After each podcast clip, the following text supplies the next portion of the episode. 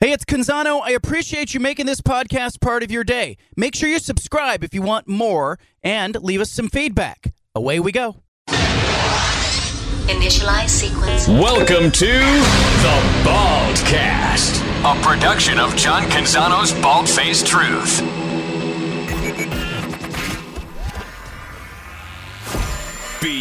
BFFT. Now, presented by High Caliber Millwrights. Live from Atlanta, here's John Canzano with a Bald Faced Truth. It's true.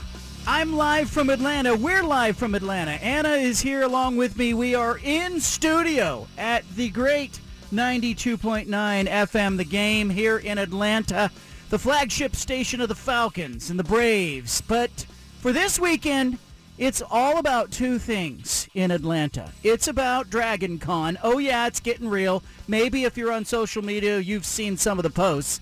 But it's also about this football game that will take place tomorrow right here at Mercedes-Benz Stadium. We're on site. We're going to share some flavor from Atlanta.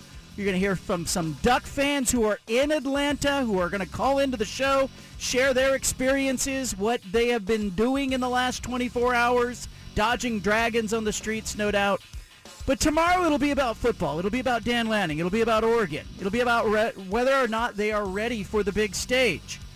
Oregon, the Pac-12 entry in this matchup, takes on the defending national champion, coached by Kirby Smart. College football in full swing tomorrow. A full slate of games as the Pac-12 will have the Utah Utes in Florida to play another SEC game. We'll take a trip there during today's show. Bill Riley from uh, ESPN 700 in Salt Lake City is on the scene in Gainesville. He'll tell us what he is seeing and what the talk is in the run-up to that game. We'll go back to the Pacific Northwest and we'll talk to Ian Furness of KJR in Seattle. He had an interesting interview with Pat Chun, the Washington State AD today, and we'll get uh, an update on what Washington State and Washington are looking at in this opening weekend. But we're going to start right here in Atlanta. Anna, you saw it on the on the streets. Give the good people who are listening to this radio show some flavor of Atlanta. Well, it's a little less humid today. Uh, it, it's actually been raining, which is interesting. Uh, but the most fascinating thing that I've seen today, I spent much of the day just watching the attendees of Dragon Con. And we're talking about everything from pirates to minions to superheroes, uh, people holding lightsabers. I mean, there's the, the, the, the spectrum of costuming is far and wide. What I have yet to see is an actual person dressed as a dragon. I've seen a lot of dinosaurs, and I've seen a lot of just about everything else, but uh, nary a dragon in sight. Uh, yeah, no dragons uh, at Dragon Con, uh, which, which by the way, it, it raises a question uh, for, you know, for people who are diehard football fans. There are a lot of football fans that uh, who have come out to this game. They dress up, they paint their faces, they tailgate. Are they much different than the people who are wearing the costumes and parading around downtown Atlanta dressed up as one of the Pokemon figures or somebody from Game of Thrones or I saw Princess Leia walking around. Uh, there was uh, our Uber driver was telling us about one guy he saw that had created the illusion that he could hover and fly. And what he had done was he essentially had a long gown on and underneath the gown, uh, he was riding on one of those hoverboards that has the single wheel, and he was essentially just acting like he was floating over the concrete. I mean, he just thought it was the most amazing thing. But is there not much difference between the rabid passion that fans show during college football season when they follow their teams around the country and tailgate and go to games and, you know, these uh, yahoos who are down on the street here in Atlanta dressed up like Star Wars figures. No, I, I see what you're saying. There's a common theme there. You know, they all feel passionate enough about the thing that they're traveling to to spend presumably thousands of dollars to get there. They bring specific attire for the occasion, whether it's, uh, you know, green and yellow from head to foot or, uh, you know, corsets in this case at Dragon Con. So yeah, there's a, there's a common theme there, but I think the I think the traditional Oregon fan will actually make the distinction and say that you know we're we're, we're actually nothing like the folks that are here for Dragon Con. Well, what I want to do is I know we have a bunch of Duck fans who are in Atlanta who are streaming the show, listening to the show. If you're among them, you can call in at 503-417-7575. I want to hear from you what it's like to be in Atlanta. If you're back in the state of Oregon, I want to know what you're thinking and feeling about this game. How confident are you that Oregon can stay on the field with Georgia? How confident are you maybe that Oregon can be in this game? I've picked Oregon to be in this game. I think it'll be a one-score game. I think uh, physically the Oregon offensive line will uh, will handle itself well against Georgia. I think definitely, uh, you know, there is a uh, there's a propensity here to look at the size and the physicality of Georgia and all those five-star recruits that they have, and and think that Oregon will get blown off the field. But we've watched Oregon in these games before.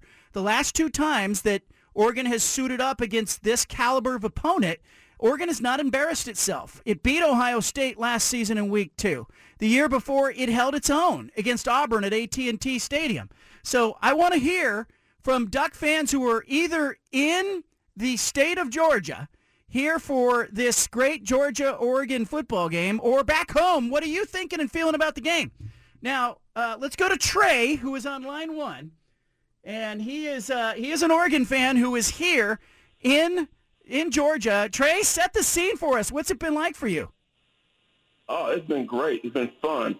Um, like we, uh, like I told you yesterday when we finally met at Margaritaville, one thing I love about Atlanta, being a black man, is that I can walk outside, look to my left and right, and see black people without driving around searching. So it's been great.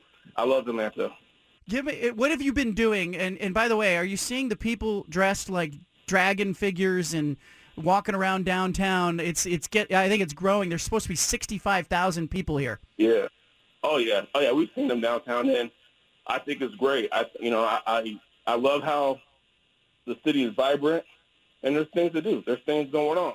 That's a I mean that's a sign of a strong city. It, you know, uh, Trey, uh, you know, what are you doing between now and game? Or like, what have you guys been doing? Sightseeing, walking around? What are you doing to keep busy uh, in the run-up for tomorrow? Yeah, so um, we walked around Olympic Park yesterday, had lunch. Obviously, we, we met yesterday finally. Uh, last night, my wife, my brother, and his wife went to a Braves game. And I'll tell you what, really quick, I'll tell you what, if Portland could get a baseball team, that would be next level. The atmosphere yeah. was great. It was crazy live. It was nice. And then so today we woke up, had breakfast at Atlanta Breakfast Club.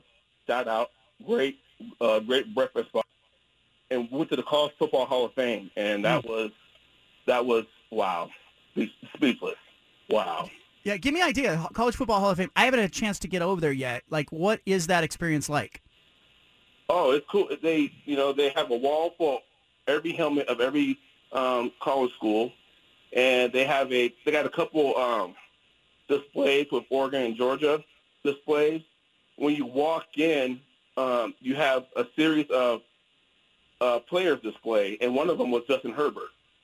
And if you go to the third level, you have um, just different screens and, di- and different panels of everybody who's been inducted up to this point. And the biggest thing you got to do at the College Football Hall of Fame is view the 10-minute uh, movie clip in the game day uh, theater experience. It's wild. I mean, it, I mean, 10 minutes of a movie clip that talks about game days, your eyes are glued to it the whole time.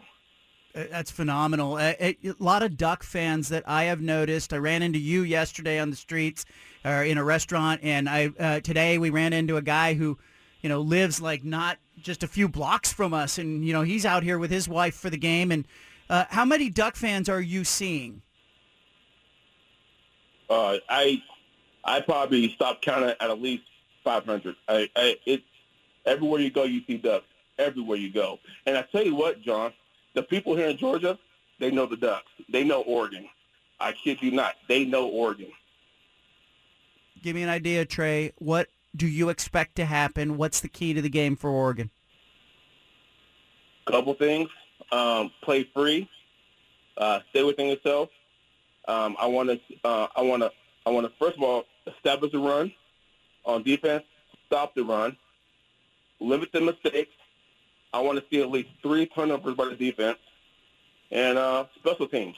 Um, in, in a game like this, there's not a possession that we can walk away from points. Touchdown or field goal, either or. But we cannot walk away from points. And special teams, we need a, uh, every single kick. We need a we need a, touchback, or at least very least um, pin them in, pin them in their own uh, territory. You sound like a coach now, Trey. I appreciate you, man. I I'm glad you're having a good time. So the baseball Yeah. game it sounds like it was a blast. Like that is a Oh. re- Atlanta's done a really cool thing for people who don't know. Peter knows this. He's a big Braves fan, but they you know they built a ballpark in the suburbs. They didn't go downtown, and they Yeah. went a little smaller. Did it feel cozier to you? Oh, it was nice. I was, we were very comfortable. And the biggest, the the best part about it, they have they have this entertainment district. It's like two or three streets just full of bars and restaurants, and they just they got a lot of stuff going. And in between innings, um, they they did things um, to to keep it lively. They had a guy walk walk around to different parts of the stadium and just kind of give a shout out to the team. Uh, they got fireworks it was it was it was crazy. It, it was fun. It was fun. And, and and that's why if Portland can get a baseball team, it would be next level. I mean, it's I and I'm not even a baseball guy, but I, I had a great time. You and I be splitting some season tickets if that happens, Trey. Hey, I I appreciate you. It's great to meet a longtime listener uh, in Atlanta. Enjoy the game tomorrow with your family, and uh, appreciate you calling in. Hey, just one more thing, John. Hey, I just Yeah. want to say thank you to you and your wife yesterday for taking the time to talk, um, and just th- thank you, thank you very much. I appreciate your time. Well, you know, it was a, it was a thrill for us too. I mean, it, uh, it's always good to put a face to a Twitter follower and diehard listener. And Trey, Trey had messaged me and said, "Hey, I'm going to Atlanta," and he's literally the first Duck fan that I meet in Atlanta. like that is how wild that was to uh, get a chance to meet him. So I appreciate meeting him and that experience. Like, look, I I'm not kidding people. Like the two things that I am thinking about right now are how many Duck fans we have seen in the last 24 hours walking around downtown Atlanta. And literally the sea of people. There's a parade tomorrow for the Dragon Con convention. And there's a sea of people dressed up in costume. And I don't know how people are going to get to the football game and get to Mercedes-Benz Stadium with that parade going on. And I know the parade begins at about 7 a.m. Pacific time. But I'm telling you, there's a lot of loitering right now on the city streets by Princess Leia and the stormtroopers. Hovering, and, hovering too. yeah, a lot, there's a lot of this going on. All right, uh, coming up, uh, we're going to take a trip to uh, the northwest corner of the country. We're going to go talk to Ian Furness of KJR Radio in Seattle about the Pac-12 conference. We'll talk about the expanded playoff. Big win for the Pac-12, if you ask me. Also, later in the show, we'll go to Gainesville, Florida, as the Pac-12 has a game against an SEC opponent. For those of you just tuning in, I'm taking you with me to Atlanta. We are in the great studios here in downtown Atlanta of 92.9 FM, the flagship station of the Falcons and the Braves. They uh, have been gracious enough to let us use their studio in the last couple days so that we could bring you uh, and your family and friends to Atlanta with us. The Ducks and the Bulldogs tomorrow at Mercedes-Benz Stadium. Up next, though, we talk about the Pac-12 Conference at large and what this expanded playoff means. This is the BFT in the ATL, presented by Jamba. Smoothies, juices, and bowls. Jamba is always the right play on 750 The Game. I'm in Atlanta, Midtown Atlanta to be specific. I'm in the studios of 92.9 FM, the uh, sports station here that is the dominant sports station. Uh, I want to talk to another radio friend. You can blame this guy if you don't like hearing me on radio. Ian Furness, back in the day, made a mistake. He brought me on as a guest on his show on another station, and then he uh, he encouraged me, which is a dangerous thing. He encouraged me. He said, "Hey, you could do this. You just need to learn the formula of it and uh, blocking and tackling, so to speak." And here I am, 17 years later, hosting my own show, and I'm bringing on KJR's Ian Furness, also voice of the Kraken He's joining us. He's on his way to a uh, very important game as we speak. How you doing, man? You know, I was laughing I was, as I heard you say that. I was thinking when I was in Salt Lake before I even got to Portland, I was a program director for a, a minute, and I put two guys on the air in the morning, and 24 years later, they're still on the air there too. I, I do a better job of making sure other guys have good careers than my own sometimes. I think. but, uh, good to be good, good to be on with you, man. Good to be on. You're not you. doing bad yourself, my friend. with the uh, first of all, what has it been like for you with the Kraken and uh, in your own show in, in Seattle on KJR and and all of that, man? Exciting stuff with the NHL. It, it, it was. It was weird. I mean, I, I'm the fill-in guy. I'm kind of, uh, I'm like the quad A baseball player. I guess that'd be the, you know, the like Taylor Trammell maybe would be my name. Uh, I, uh, I got called up a couple times last year to do uh, to do some Kraken games on the radio. Uh, the the the television guy John Forslund does some TNT stuff, uh, so they bump guys around. The radio guy got sick and uh, with COVID, but yeah, I'm kind of I'm I'm the, the backup to the backup. I'm just the backup, I guess. I'm number three in the depth chart, so uh, you know it's fun. It was fun. I mean, I'm really busy with you know last year after a year of not traveling.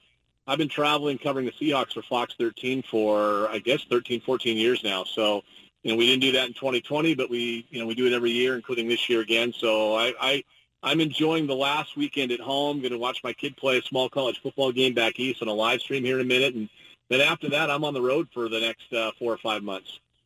I I love that you're going to get a chance to see your kid play a game. It's making me feel old though as well. Uh, you had a guest on your show on your show today, Pat Chun the Washington State yeah. athletic director joined you. It was a really interesting interview. I listened to parts of it. He did not hold back. What did you take away no. from that interview? Well, you know Pat uh, really well too, John, and and you know I, I think the, the, I think Washington State is in such good hands with him. I think Scott Barnes does a great job at Oregon State. You know Mullens. I mean, we, we have some really good athletic directors in the Northwest uh, that are kind of overseeing what's going on in a, in a really tumultuous time what I got out of Pat Chun was this was a really good day for the Pacific, I guess we'll call it what it is, the Pac-10 conference. And now, especially obviously teams that may not be in line to move on to the Big Ten or what have you, specifically Oregon State, Washington State. But I think overall, and and he said point blank, it's a it's a this is a good day. This is a good thing for this conference. Um, the college football playoff restructuring, the expansion of it, meaning the Pac-12, Pac-10 championship game in years to come will more than likely, unless the conference just lays an egg that year, and that's on them if they do that, but more than likely that will always be for a berth in the college football playoff. That makes that title game more lucrative. Media rights deals become more lucrative. Today was a good day, and then you know the other part I got, just to paraphrase, I don't have the quote in front of me, but you know he was pretty critical of UCLA and USC and how they handle things. Uh, in fact, at one point took a shot at them saying, you know, well, the one thing we can say is we didn't lose anybody to another conference that actually has been to the college football playoff, which is a shot right directly at UCLA and USC, since the only schools we know that have been there are Washington and Oregon. So it was a it was an interesting uh, day. I asked him about being know the trust factor, and that's kind of where he took a shot at USC and UCLA, and he talked about the trust that he has to have with you know with Jen Cohen and and Rob Mullens and the other ADs and, and vice versa. And I think that the conference is in a good place. I, I don't know if you would agree with me. I think the conference as a whole, with the leadership that's left at the 10 schools, is a good place. And I think because of what happened today, knowing that you're pretty much guaranteed a seat at the table and your media rights deals just got more lucrative, I think I think it's a good day if you want to see this conference stay together. Uh, Ian Furness, KJR Radio in Seattle with us. Uh, I agree with you. I think, you know, there are two things that matter right now to the to the major programs. It's revenue from media rights, and it's access to the playoff. Yeah, the Pac-12 just mm-hmm. took care of that second part. Do you think, in your mind, that this slows the talk of Oregon and Washington to the Big Ten? I do.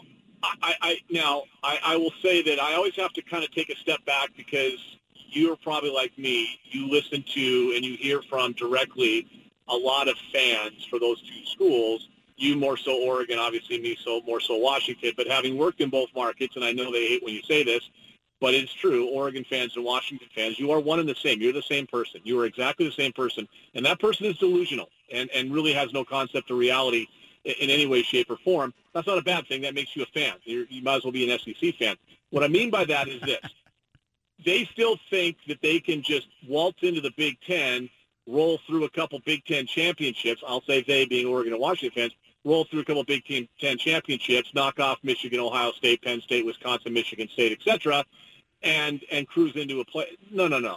Your path to get to the, uh, a CFP is far easier in the Pac-10, especially just. I wasn't a math major at Wazoo, John, but 10 as opposed to 16 isn't that a better chance to win the conference? I think. Maybe I'm wrong. Um, and I, I think it slows it down if for that reason. Now, there's like you said, there's two parts to it. The other part's revenue. But what will the revenue look like now when your conference championship game becomes that much more lucrative and that much more important to a network, probably ESPN? It's an ESPN-centric deal. As you well know, you and Wilner have done a phenomenal job. I love the podcast talking about this. What ESPN tells you to do is what you will do. I have a feeling that ESPN is going to dictate whether they expand this conference or not, but I don't think there's any reason for Oregon and Washington to leave. In fact, the other thing I would wonder is if I'm UCLA specifically, am I having buyer's remorse right now? Yeah, and and yeah, because I think, you know, you look at what is Gonzaga's advantage in the WCC. It's that they can be the big fish yeah. in the small pond. They can get to the NCAA yeah. tournament just about every year as the automatic qualifier that automatic bid in the Big Ten, you got to go through everybody to get there. I think uh, it it probably makes Oregon pump the brakes. There's still a revenue piece out there, but these playoff spots are going to be worth north of fifty million dollars a piece. Like I think it could could get close to a hundred million for these playoff berths, and I think the right. Pac-12 is probably going to explore uneven sharing of the playoff revenue, meaning if you get to the playoff, you get to keep a larger percentage of that. So I think there's a there's a model or a formula here that could make it very lucrative to the members that stay behind in the Pac-12. Well, and I think that's what Pat Chun was alluding to as well when I when I had him on the show today. I, you know, there's, you know, I think when you when you look at that bigger picture, like you just said, there are some things that you know in the world that we lived under Larry Scott, where it was 100%, you know, equal distribution of revenue, which was completely different than when the conference before that, you know, before they went to 12 and it used to be before the Pac-12 network, the ill-fated Pac-12 network, and everything else. Remember, it used to be, hey, you're on TV, national TV, you get a bigger cut. So USC always got more money. When they switched that and it was equal re- revenue dis- distribution, well, you know, USC and UCLA have been stewing on that for the last decade plus, right? You should get more if you earn more to a certain extent, right? Like if you get to the playoff. I, I don't think any athletic director or school president would have a problem. In fact, I'll, I mean, uh, I believe Kirk Schulz is on that college football playoff committee, right? Washington State yes, he is. Yeah. Uh, president. Well, think about that for a second. It's, what do you think his agenda was on that? It was to make sure the Washington states and the Oregon states of the world were taken care of. And if that means, hey, Oregon gets the CFP, they get more money than Oregon State and Washington and Washington State and Stanford and Cal that year, heck yeah, they should, right? Shouldn't they get more? They they earn their way there. It's still good for the conference and better for the conference. I'm sure they can. We have a commissioner now that has a vision. You have people like Kirk Schulz in positions of power that understand college athletics.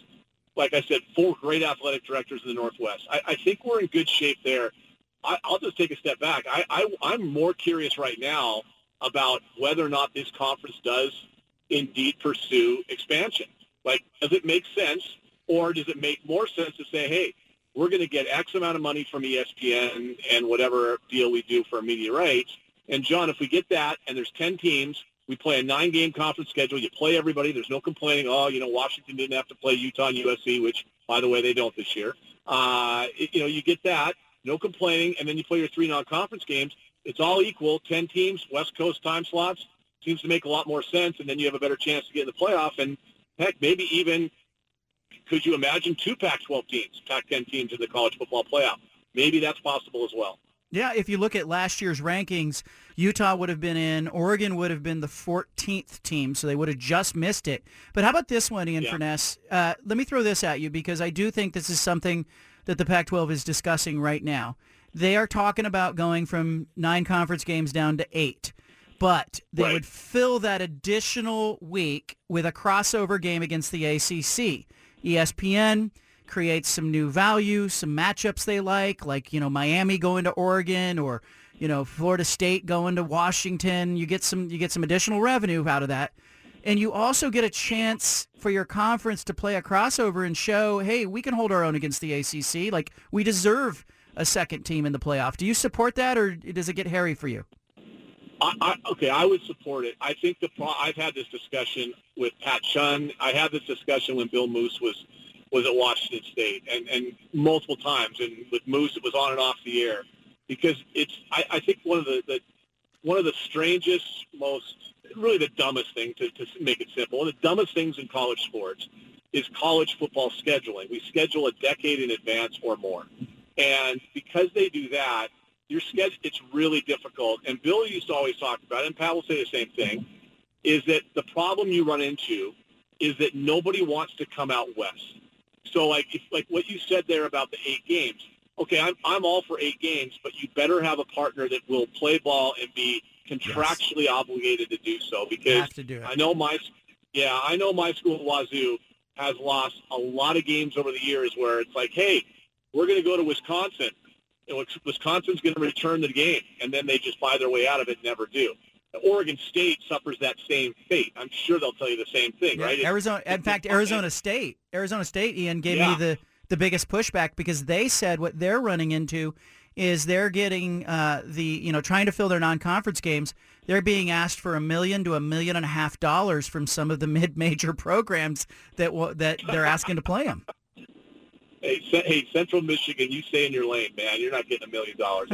But that's the problem. That that is the problem you run into. You need to do a revenue split, whatever it is. However you work that out contractually, where and and you know it, it can be like versus like. It doesn't have to be like versus like. It could be Wake Forest coming to Oregon and Wazoo has to go to Florida State, whatever it might be, right? Like it doesn't have to be, you know, yeah. maybe you just do, match up the teams. I mean, the easy thing, you match up the teams per standings the, the year before, right? And and then that's what it is, and and make sure but make sure it's equal because, you know, and it was I would think I love the idea. Again, the contractually thing, the contract's the hard thing because we got all these contracts. You see these things. You, you see it, John, in the off season. These schools release, hey, we're going to play so and so in 2031. Super like I, I hope I'm around at 2031. You know, I'm 60 years old. I mean, like like it, it just doesn't make sense. But again, scheduling out west is really hard, and that's why we see the games that we often see out west. You know, like the like the NAU Arizona State game last night. I love Chris Ball at NAU, good dude, good coach. Like, what do we get out of that? Nothing. Idaho's playing Washington State, 93, 93rd time they've been playing it. That's fine. You do that, but you do that of necessity because you can't find you know, another Mountain West school or something like that to play. So I, I love that idea, John. If they can make it work contractually and force teams to not buy their way out, then it makes all the sense in the world as well. Ian Furness is with us. You can catch him on KJR in Seattle, also on Fox 13 in Seattle. Hey, before I cut you loose, let's let's talk uh, two things. Mariners uh, look like they yeah. are a legitimate MLB team. They're having fun. They're winning. And then the Seahawks um, what kind of year is this going to be for Seahawks fans, Furness? John, we're living in a strange world up here. I, I, I don't know. I, I'm trying to wrap my arms around what's happening in Seattle. We're living in a world in which our soccer team, which has never missed the playoffs, is on the verge of missing the playoffs. Our baseball team, which never goes to the playoffs, is all but in the playoffs. And our football team may have its second consecutive losing season, which hasn't happened since 2011. Strange times, man. I don't know. It, I, I, the Mariners are legit. I mean, you, you know baseball. You're a Baseball Writer Association of America member. I know that. You, you know baseball. They they have probably the best one through five rotation in baseball right now, and they've been healthy all year. Kirby doesn't have any innings limits on him, and he's arguably your second best starter. You know, maybe your third at worst. Castillo is the number one guy. Uh, Robbie Ray's a Cy Young Award winner. Marco Gonzalez was your opening day starter, John, and he is no better than your fifth starter right now. And that's not because he's been bad. It's just because there's five guys ahead of him, including Logan Gilbert, who's number four. They don't score a lot of runs. Their offense isn't great if Julio and Ty France aren't going, but you don't score against them. Their bullpen is lights out. They're built for the playoffs. I mean, a three-game series, you roll out Castillo, Ray, and either Gilbert or Kirby, that's a winner. Like like that that that wins a series for you just like that. So they're legit. The Seahawks. Last I checked, you need a quarterback in the NFL, and they don't have one. Uh, Geno is a journeyman. He's a backup. Uh, they're not mailing it in. That's not the Pete Carroll mentality. And I really, really like their roster makeup outside of that position. It feels a little bit like 2011 when Tarvaris Jackson started, and then they they hit you know gold the next year with Russ. I, think they're a year away and one quarterback away from being a really good football team, but they just don't have a quarterback. Ian Furness, you're the best. Thank you for getting me started in this business. You uh, travel safely. Good luck to your kid tonight. Thanks, John. Take care, buddy. See ya. There he is from KJR in Seattle. I'm in Atlanta. We're going from sea to shining sea on today's show. Uh, coming up uh, top of the hour, we'll go to Gainesville, Florida, where Utah and Florida are preparing. But up next, we're going to talk about stars, not the stars in the sky, the stars on the football field. How many four and five star players do Oregon and Georgia have suiting up? And why does that matter? We'll talk about that next. Live from Atlanta, this is the Bald Faced Truth with John Canzano on 750 The Game.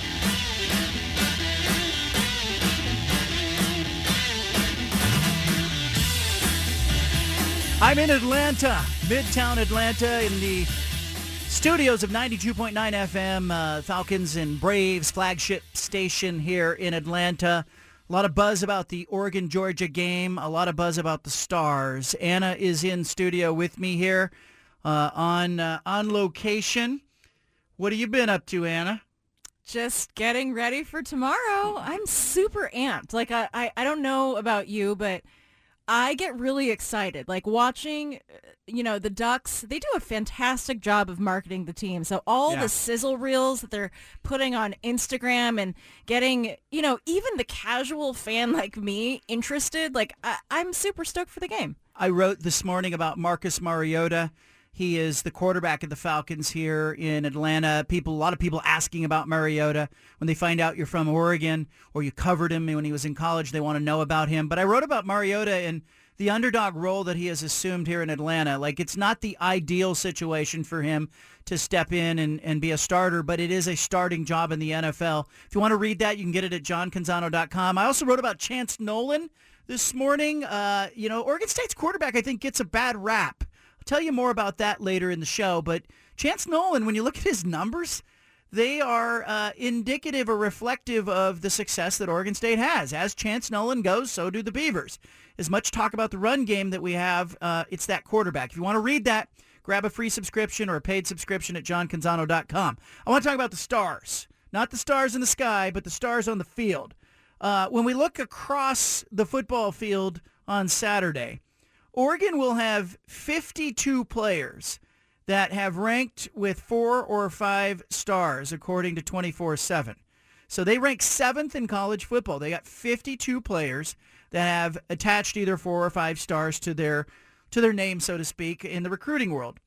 Um, that's one more star than the 2019 LSU team that had Joe Burrow.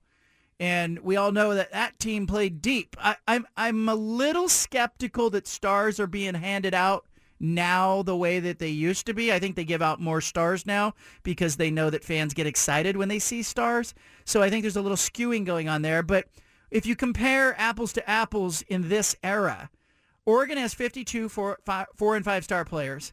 Georgia uh, is sitting number two on that list with about seven more. And it's interesting for me to hear people talk about Oregon not in the same terms as an SEC program when Oregon has the recruiting numbers that put it at about fourth or fifth in the SEC. I want to know what that's about. Steven, you're back in studio. Sean, you're back in studio. Oregon, as much as anybody in the Pac-12, could hold its head high in the recruiting world. Give credit to Mario Cristobal mostly. But why don't the SEC fans respect it? That's a good question. I don't know why, because the, you are right. The recruiting numbers are there. Uh, they are one of the higher recruiting teams in the nation, not just the Pac-12, but the nation. It does seem a little weird. I, you know, I've talked to some people that are down there uh, that are that know a lot of Georgia fans, and they aren't even taking it seriously. That they're playing Oregon, it's, it's like an FCS team, is what they compared it to. So I really don't know what the reason would be. I think it's just because the personality of people on the West Coast. Maybe we're laid back, stuff like that, that we don't care. I think that just has to do with that we're kind of soft. I, I think it's just a lot of uh, a lot of what am I? I never forget the word I'm looking for, but uh, you know, just a lot of things that we are known for. I think it just gets uh, thrown out at us.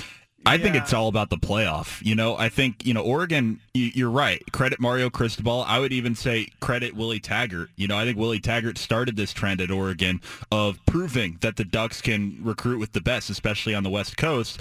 But I think, you know, Oregon maybe isn't taken as seriously because they have had some success, but they always lose that big game every year. And, you know, I think the 2019 team should have made the playoff. You know, they had all sorts of talent on that squad and they fell short of the playoff. And, you know, I think if you're a Pac-12 team, you're you're on the West Coast. I think from the SEC perspective, you know, if you're not in the playoff, then you know you're uh, like the Pac-12 hasn't made it since 2016, and I think that's where the uh, the lack of respect comes from. Yeah, I think you may be right. We talked to a big Georgia fan today, and I and I asked him, and he said, "Look, um, I said, is this a big game for you guys?" And he said, "Every game's a big game for the Georgia fans," and, but th- he's really looking to the SEC season to find out if Georgia is going to be any good. And I think that's a really interesting point because, look, Oregon has nothing to lose here in this game. They're playing the defending national champions. When you look at five-star recruits, not four and five, but just five-star recruits, Georgia has more in the last five years than any program in the country. They have 16 five-star players that they have signed. Uh, second on the list, excuse me, they have 30 five-star players since 2016. 30 players. Second on the list is Alabama at 28. Third on the list is Ohio State at 24. So it, you know, there's no secret that recruiting success correlates directly with playoff success. But I just think it's interesting. Oregon going to Ohio State last year, they outclassed Ohio State on their own field. So I think a lot of those Oregon players are back. I don't think they're going to be wowed by the bright lights. But, you know, you look over at Georgia, Stetson Bennett, the quarterback of Georgia, wasn't a five-star guy. He was a walk-on, and then he went to a community college. Then he went back to Georgia. He was not a highly recruited, highly ranked player. And I think the star system a lot of times um, is designed, I think, for fans. I think to some respect it's designed for coaches.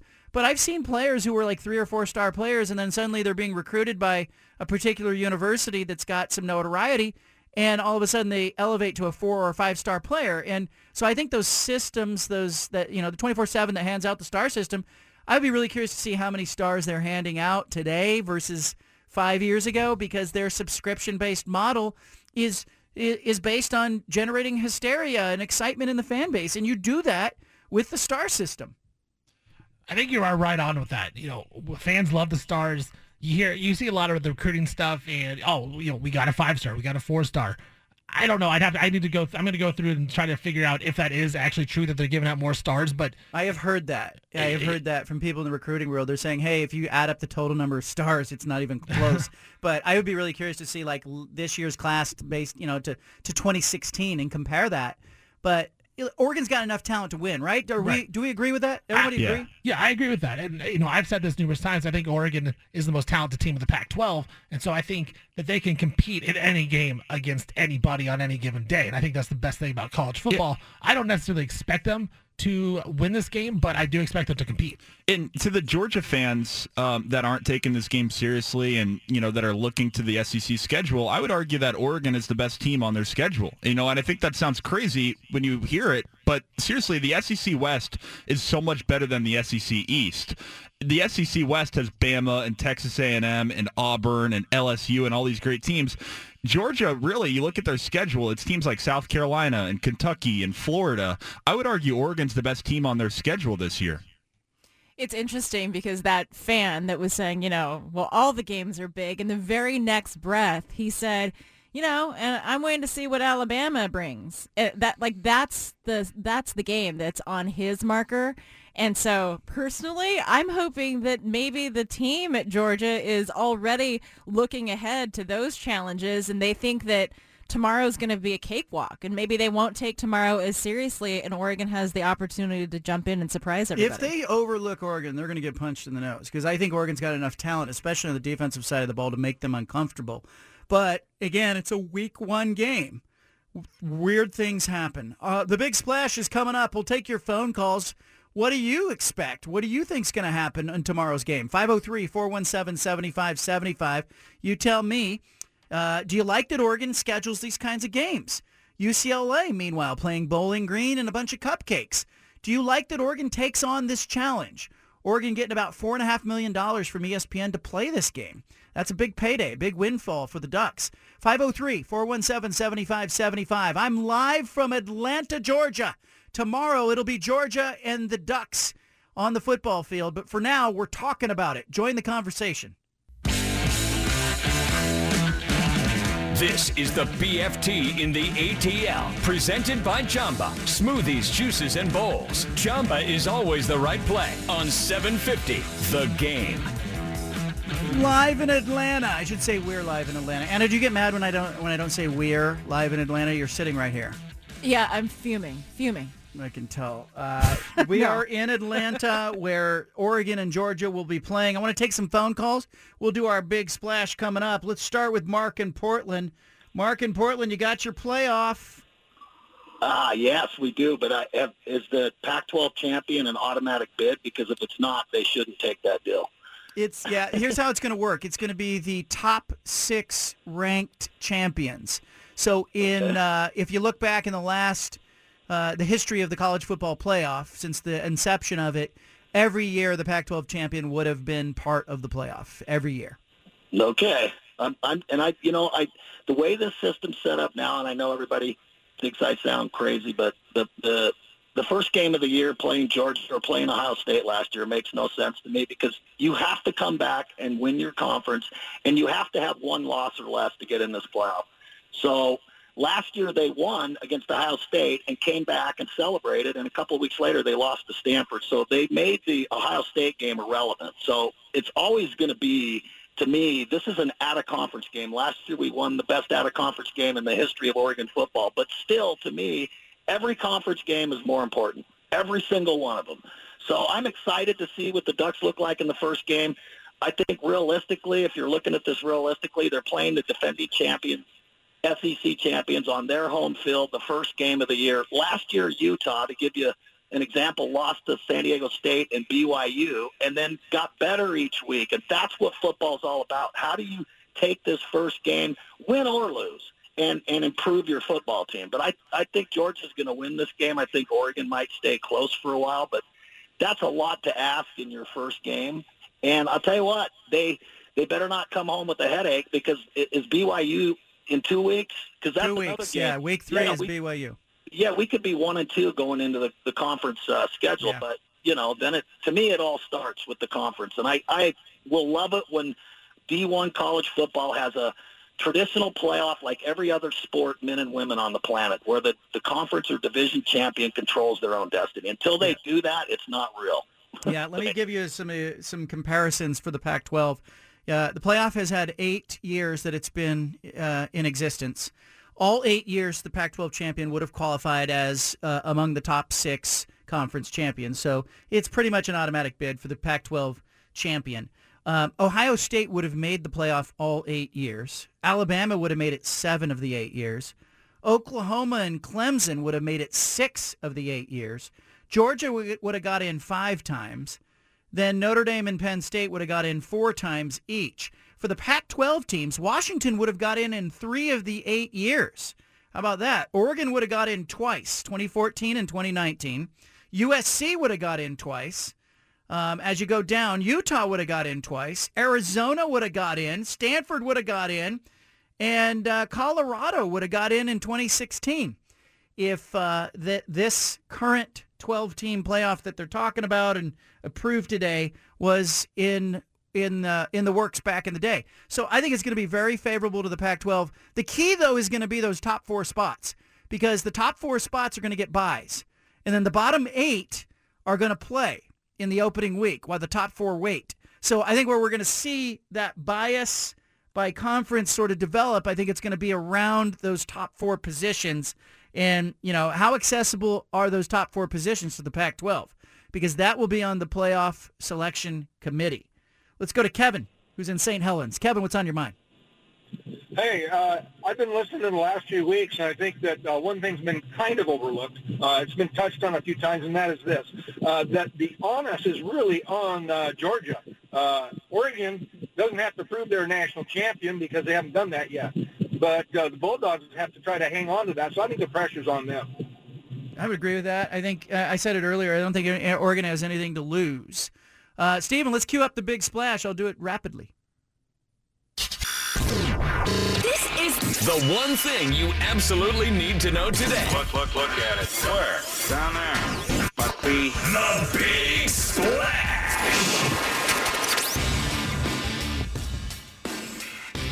The college football playoff is expanding. The Board of Managers voted today to expand to 12 teams.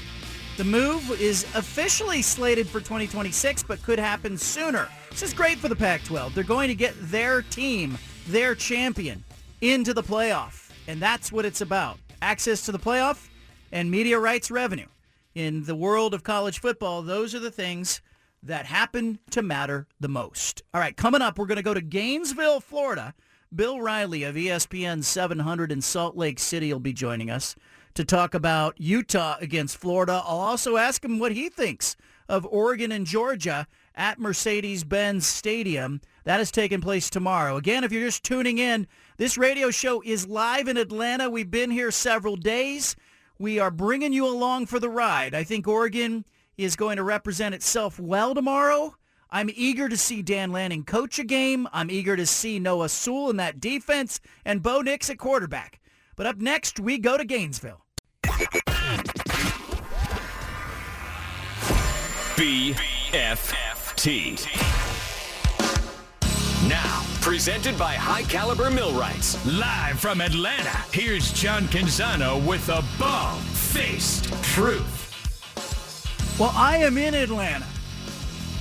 I've been here for several days. I'm doing this radio show uh, in Midtown Atlanta, and uh, I am uh, gracious uh, to the hosts that uh, have hosted us here at 92.9 FM. Uh, our good friend from ESPN 700 in Salt Lake City, Bill Riley, meanwhile, is also in SEC country. I went on his show today, airs in Salt Lake City. He's the voice of Utah sports. Bill Riley joining us. He's in Gainesville. Set the scene. What's going on in Gainesville? Gainesville is hot. It's humid. Shocking. We're in the South. And uh, anxious. Uh, a lot of Utah fans here, John, expecting anywhere from 12 to 15,000 Utah fans. Bought up their allotment of tickets from the U. Bought a bunch from U from Florida. Bought a bunch on the secondary market. They've closed in on this town, and uh, the Florida fans are out in full force tonight too. So uh, I think tomorrow's going to be a lot of fun here, and we're going to learn a lot about Utah in the first game of the year. Yeah, I think you know Oregon fans are, feel like they have nothing to lose in this game. Is Utah playing with different stakes, or do the Utes feel a little bit like they're they're playing with house money as well? No, I, I think the stakes are different, John. I, I think Utah, after what they did a year ago and what they bring back this year, I think they feel like their stakes are a little bit higher. They want to defend the Pac-12 championship, but they want to, you know, they've got a schedule and a resume potentially that could set up if they take care of business, to perhaps take that step into the playoffs, something nobody's done since Washington back in 2016 and obviously Oregon in 14. So Utah would love nothing more than to be the third playoff team to represent the Pac-12 in the postseason, but they know they've got some work to do. And if, if they if they lose tomorrow against Florida, uh, that task becomes a little bit harder. So I think they feel like their stakes are a little bit higher. The questions for Utah this season, you come out of camp. What are the questions for the Utes? Uh, questions for the Utes coming out of camp, I would say probably special teams might be one of the bigger questions because they're generally very good at Utah. Last year weren't very good. You might be able to make a case that maybe cost them two games last year. The Rose Bowl, they had to drop punt. Um, they've got to fill the, the void left by Devin Lloyd. That was a big void. He's playing in Jacksonville now. And, uh, you know, can Cam Rising, who was really good a year ago, can he take that next step to be not just a really good quarterback, but maybe an elite quarterback and help lead Utah to the next? That's probably three storylines we're keeping an eye on. The, you know, Kyle Whittingham, I think, I think he did a spectacular thing last year in bringing that team uh, and bringing it through tragedy, two player deaths, uh, and getting it playing great football down the stretch. But I think it's equally impressive that he somehow, after winning the conference champion, after getting to a Rose Bowl, convinced his team that there's unfinished business. How did he do that? You know, I don't know if he, if it was him or the guys, because you know it's funny. They win the championship. They beat Oregon a couple of times pretty handily. They get to the Rose Bowl. They go toe-to-toe with Ohio State. And most of us were like, what a game.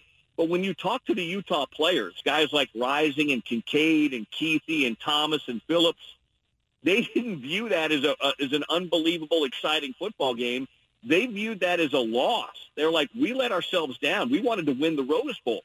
And I think they kind of talked amongst themselves and said, hey, you know, if we come back together, as good as last year was, we might be able to go a step further. So, you know, it, it's a cliche term in college athletics, but I, I think these guys, I don't think Kyle had to do any of the convincing, job. I think the players themselves looked at it and said, we've got unfinished business. This game will be big for the Pac-12. I think a whole bunch of teams in the Pac-12 are rooting for Utah. How are you feeling about it? I, am picking Utah to, Utah to win the game, but Bill, how are you feeling about this game? I, I feel pretty good about it. This is a good Florida team. Now, it's it's a te- team in transition. Um, Billy Napier didn't exactly inherit empty cupboards here. This was this was a good. There was some talent here, but the culture was bad, and they had some misshapen pieces. And they've got a quarterback who's a great talent, but he's really unproven. Great athlete, unproven. So Utah is pretty dialed in, and I, I'm around this team an awful lot. And there's there's a little bit of a quiet confidence, kind of like I sensed in both that Oregon game and the in the in the Pac-12 championship game about this. So I, I feel like Utah's in a good position. I think they're the better team. The one equalizer, John, as you know, can be turnovers. If you put it on the ground, you throw it to the other team, that can be a great equalizer. But if Utah plays a game like they played in Salt Lake or in Las Vegas against Oregon, where they get that early lead, and to be very fair, you know this, Anthony Brown wasn't the best passer a year ago. He was a good elusive athlete. I kind of feel like Anthony Richardson's kind of that same way right now, early in his career. If Utah can make Florida play a little bit from behind, I think they'll be in a good spot. If they play a clean game, I think they could be in a good spot. But if they don't and they turn it over and the crowd stays in it, I think this could be anybody's game in the second half. Bill Riley, our guest, ESPN 700. He's in Gainesville, Florida, where Utah and Florida will be playing. Florida's very good at home. Uh, Utah uh, will have to go in and disrupt them 32 straight for Florida at home at the Swamp. Uh, what gives you the confidence that this team uh, can go in there, Bill, and play that kind of game? Uh, just based on really where they've been, John, the, the, the, core of these guys, you know, one of the questions about this team in the offseason by some of the national folks was, you know, can Utah handle the expectation of being the hunted and not the hunter and not have that chip on their shoulder? And I said, well, you know, this group of guys, this group of juniors and seniors has played in three of the last four Pac-12 championship games. They won it a year ago. They overcame that adversity you talked about at the top, and they were really good in the Rose Bowl. And this is a talented team. So I don't think that the stage is going to be too big for them. You know, crowd noise and humidity, everybody wants to point to those exterior factors. But at the end of the day, they're a better, more talented team than Florida is. And it's very rare that Mother Nature beats you. It's very rare that humidity is going to beat you. So I think that these guys have build, been building toward this. I think on paper they're the better team. As long as they play their game tomorrow, I feel like they'll probably come out with a W. Could be close, but we'll see the rest of the Pac-12, uh, you know, Boise State, Oregon State's a big game for the conference. Oregon, Georgia's a big game. Bill, give us an outside-in perspective on Oregon, Georgia. Um, I think this is going to be a closer game than the odds makers. I don't know what the I think the last line I saw, John, was about 17 and a half. Yeah, it's right there's there. There's a lot of talent. There, there's a lot of talent. Mario, you say what you want about Mario Cristobal, but he recruited really well. And there's a lot of talent on the defensive side of the football led by Noah Sewell. And I think the offense has got some guys too. Now, I don't know, you know, what, what Bo Nix will do. He was a little erratic in his SEC career. I don't think the stage will be too big for him because he's played Georgia before. But I, I just think, you know, Georgia lost a lot. There was a lot of talent that left. They're a really good team. But I, I just have a hard time seeing a guy like Lanning, who's a, who's a really good coordinator, who kind of maybe knows some of the state secrets with Georgia, and a, and a youth, and an Oregon team that's got a lot of talent – and a lot of pride. I have a hard time seeing them getting beat by double digits. I think it'll be a closer game. I think it probably is somewhere within a touchdown to 10 points. I'd be surprised if it's not competitive through at least three quarters. The playoff expansion, is that getting talked about by the Utah fans and, and uh, in your world? A little bit. I mean, we the, the story kind of broke during my show today, right after you know I, I had you on this afternoon Um, I think it's a it's a somewhat of a big story. Um, you know, I, I, I think it's it's good for a conference like the Pac-12. Um, I looked at the numbers last year, and the Pac-12 probably would have only had Utah in last year, but it was a little bit of a down year last year. But, you know, so many people are out there saying, well, the reason they're expanding is the SEC wants more teams in. If you based it on last year's model, John, the SEC would have had three. The Big Ten would have had three. Um, the, the Big 12 would have had two. And then there was the Pac-12, the, S, the ACC, and Notre Dame. So and I think that's kind of where where it would go. I, I think the expansion is good. I think people are excited because I think in good years, that maybe a year like this year, if Utah's good, if SC's good, if Oregon's good, the league can get multiple teams. I think that's what you want. We're talking to Bill Riley, ESPN 700. What does Cam Rising, your quarterback at Utah, need to do tomorrow to win this game? Uh, I think he needs to be the guy who he is, the leader of the team, the calming influence. And I think if, again, going back to what I said earlier, I think if he plays his game, um, I think that's good news for Utah. I think what you're going to see too, John, is they didn't take a lot of deep shots a year ago. Cam's arm was back, but it wasn't quite 100%.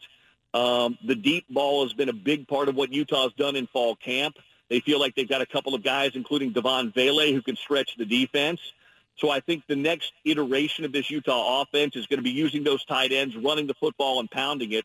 But I think you'll see Utah be a little bit more aggressive in the deep game this year and take some more shots down the field, and that's predicated on Cam Rising.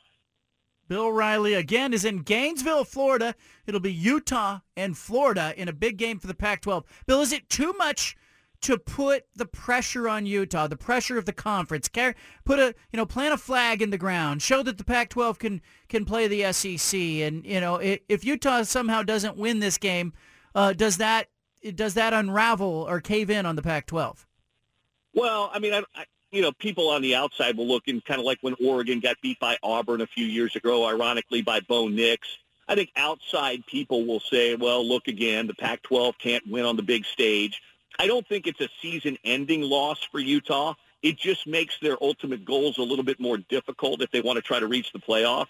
But I don't think it's too much pressure. Hey, you want to play? Does Alabama ever talk about having too much pressure on them? Does Ohio State ever talk about having too much? If you want to be an elite program, part of that deal, John, is having pressure. You're the guy with the target on your back, so you can't say you want it and then be be fearful of it if you get it. So I don't think Utah's that way. Kyle Whittingham certainly isn't. Cam Rising isn't that way. But no, I, to answer your question, I, I don't think it's too much to put the pressure on them. Somebody's got to carry it, so why not Utah? the uh, this game is does Utah have to do something? Because what I keep thinking about Oregon and Georgia is that Oregon's going to need to make some plays that are maybe a little outside the character of of the talent. They're going to need to create a turnover. They're going to need uh, to make a big play here or there. Does Utah need to do anything special to beat Florida?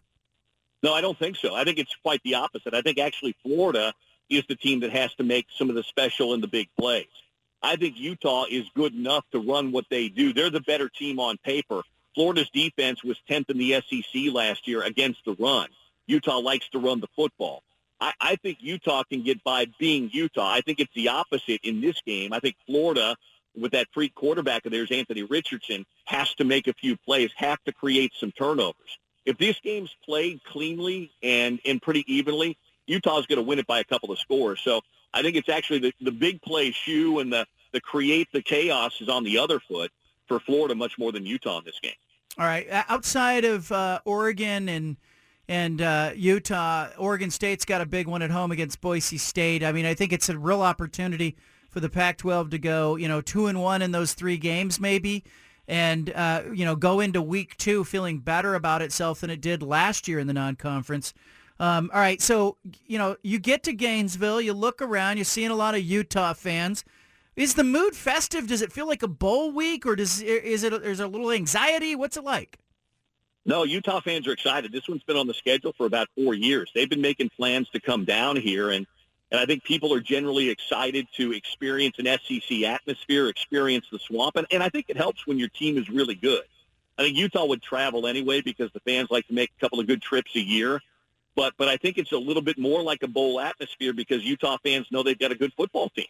And as a result, I think they're expecting to come into the swamp tomorrow night, hostile atmosphere and all, and see their team come out of it with a W. Now, whether they will or not, that remains to be seen.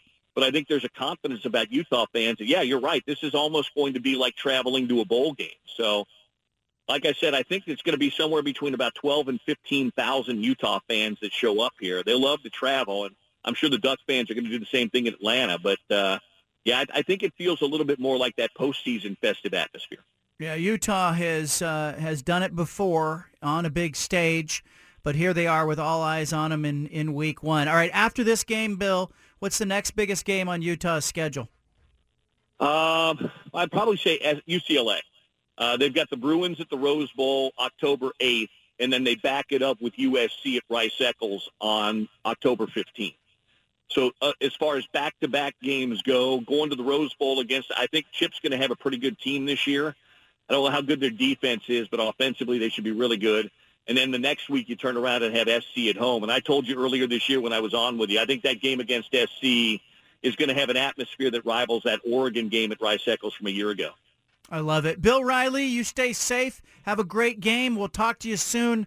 There he is from Gainesville. Thanks, Bill. Thanks, John. There he is, voice of Utah Athletics. He's in Gainesville. I wouldn't trade him positions. I'm enjoying the Dragons. I'm enjoying the run up to the Oregon-Georgia game. I'm live in Atlanta. We're going to play some Punch It audio coming up. We'll take more of your phone calls.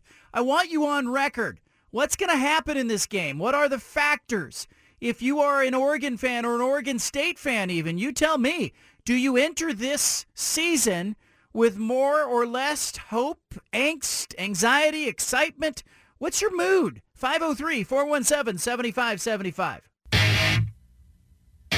The BFT in the ATL. John Canzano is on 750 the game. Coming up, bottom of the hour, we'll play some Punch It audio. Uh, I want to uh, I want to pepper the room with a question I'm having right now, guys.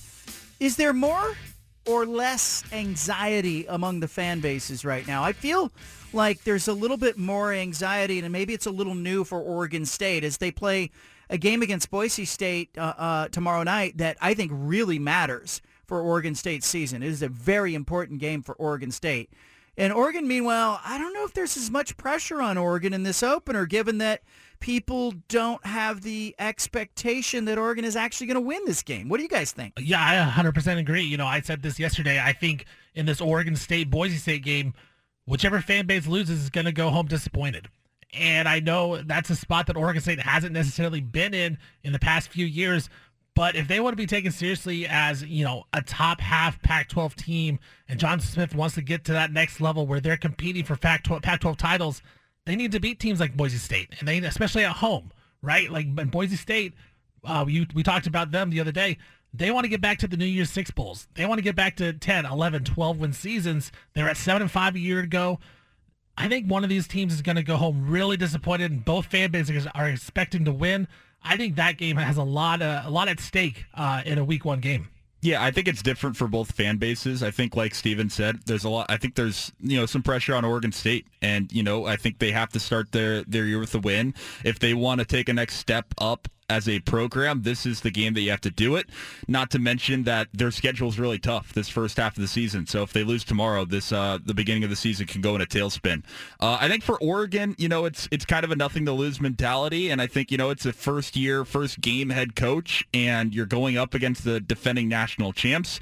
So I think there's excitement for Oregon fans just to see what Dan Lanning pro Dan Lanning's program is about. But I don't think there's an anxiety. I think it's kind of a uh, you know hopefully will stay close and hopefully the team performs well and um, you know respects you know puts some respect on the brand and the you know the team but doesn't expect to win much.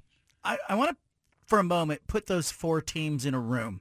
We've got georgia and oregon that will be in the same room tomorrow. We have boise state and oregon state. They'll be in the same room tomorrow so to speak. Let's get all four of those teams in the same room. I think of the four teams the team that has the most to answer is Boise State. Andy Avalos is coming off a five-loss season.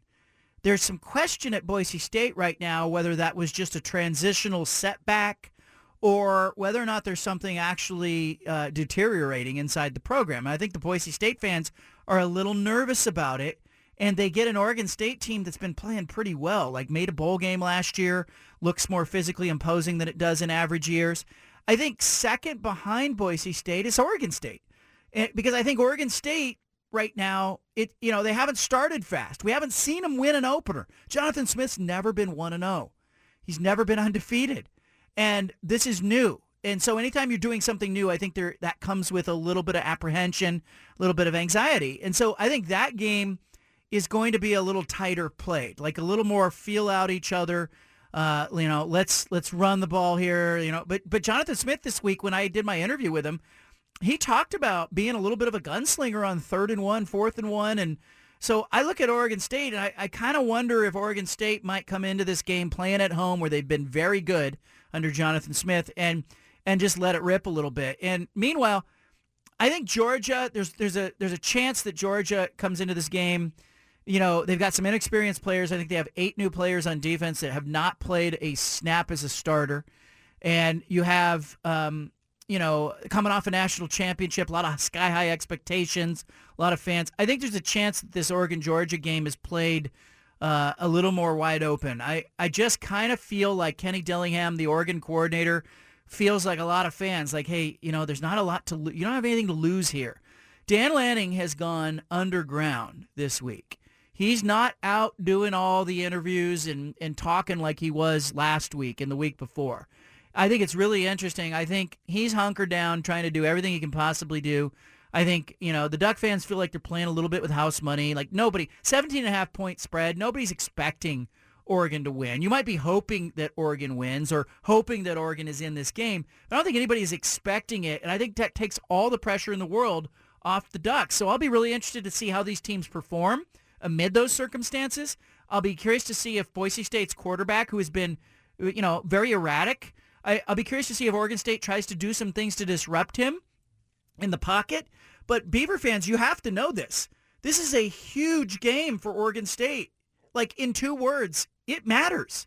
And Oregon State hasn't been playing in games that mattered very often in the last five, six, seven years. So welcome that. Know that you're in a position where, you know, you're going to have a fun football game in Corvallis. And uh, I think it's a really fun time. Like, I'll just speak selfishly. It is a fun time for me to be a sports writer and radio show host. There have been some years where the football wasn't very good. There have been some years where I didn't enjoy the coaches as much. There have been some years where the expectations were kind of, eh, eh, you know. This is like we expect Oregon to make a bowl game. We expect Oregon State to make a bowl game. We expect that Oregon will be in this game against Georgia, the defending national champion, like that that they will be able to stay on the field in this game. And I expect that Oregon State's going to beat Boise State. These are new times. These are higher expectations. Am I crazy, Anna? I don't think you're crazy at all. You would tell me if I was crazy? Uh, absolutely. That's actually my role in your life is, to, is to be the voice of But you know what. I'm saying? Like, when, okay, when you're covering TV news, right, and there's a big snowstorm. Yeah. You get excited for that, or you get a little electricity, or is it like, oh, I love covering snowstorms. Okay. But give me an idea, like like there have to be days or maybe periods of time in bad news cycles. Like right now, like think about the last couple years in downtown Portland. Yeah. I would not have wanted to be a TV reporter who had to go downtown and be in the middle of all that protesting and people and people arguing and the police Yeah, and that was you know? exhaustive and dangerous and Yeah. not not fun. But yeah. there have been other times where it is kind of fun. Yeah. Yeah. And so, I mean, I guess we get to all kind of take part in that excitement right now. Like, this is a great era as far as uh, for the Pacific Northwest, really. I would go even further because I, I just think there's a lot to root for. And when you feel like, like, I think that fans can feel it when you can, when you can feel the enthusiasm across the Pac-12 on behalf of Oregon. Like these are their opponents that are saying, hey, you know, it would be great for Oregon to do well in this game and to put the Pac-12 on the map.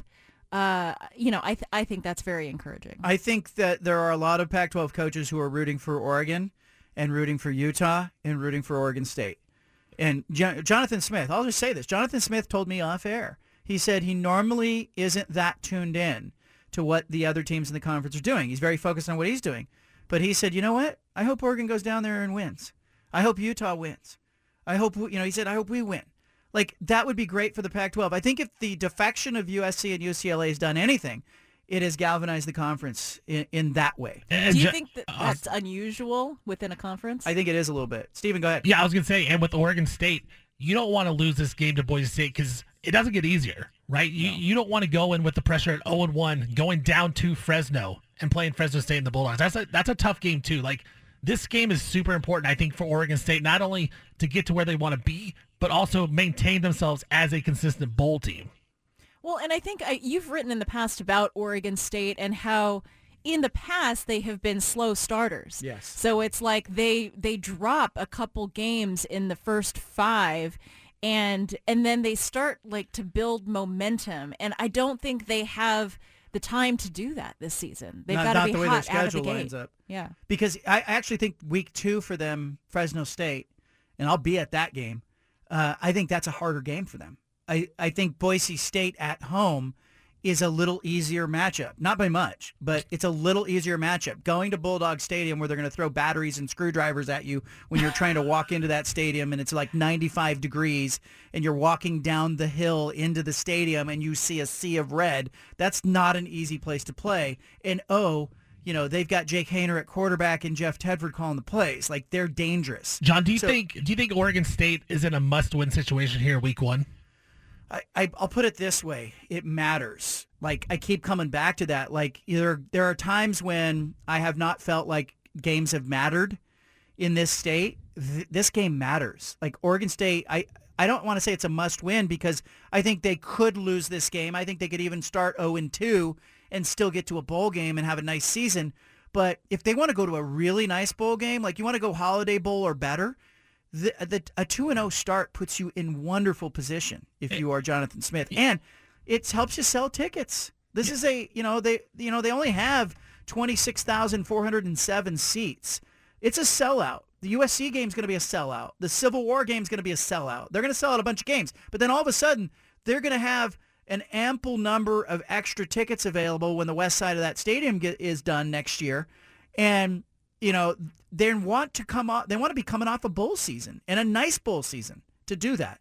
It helps everything.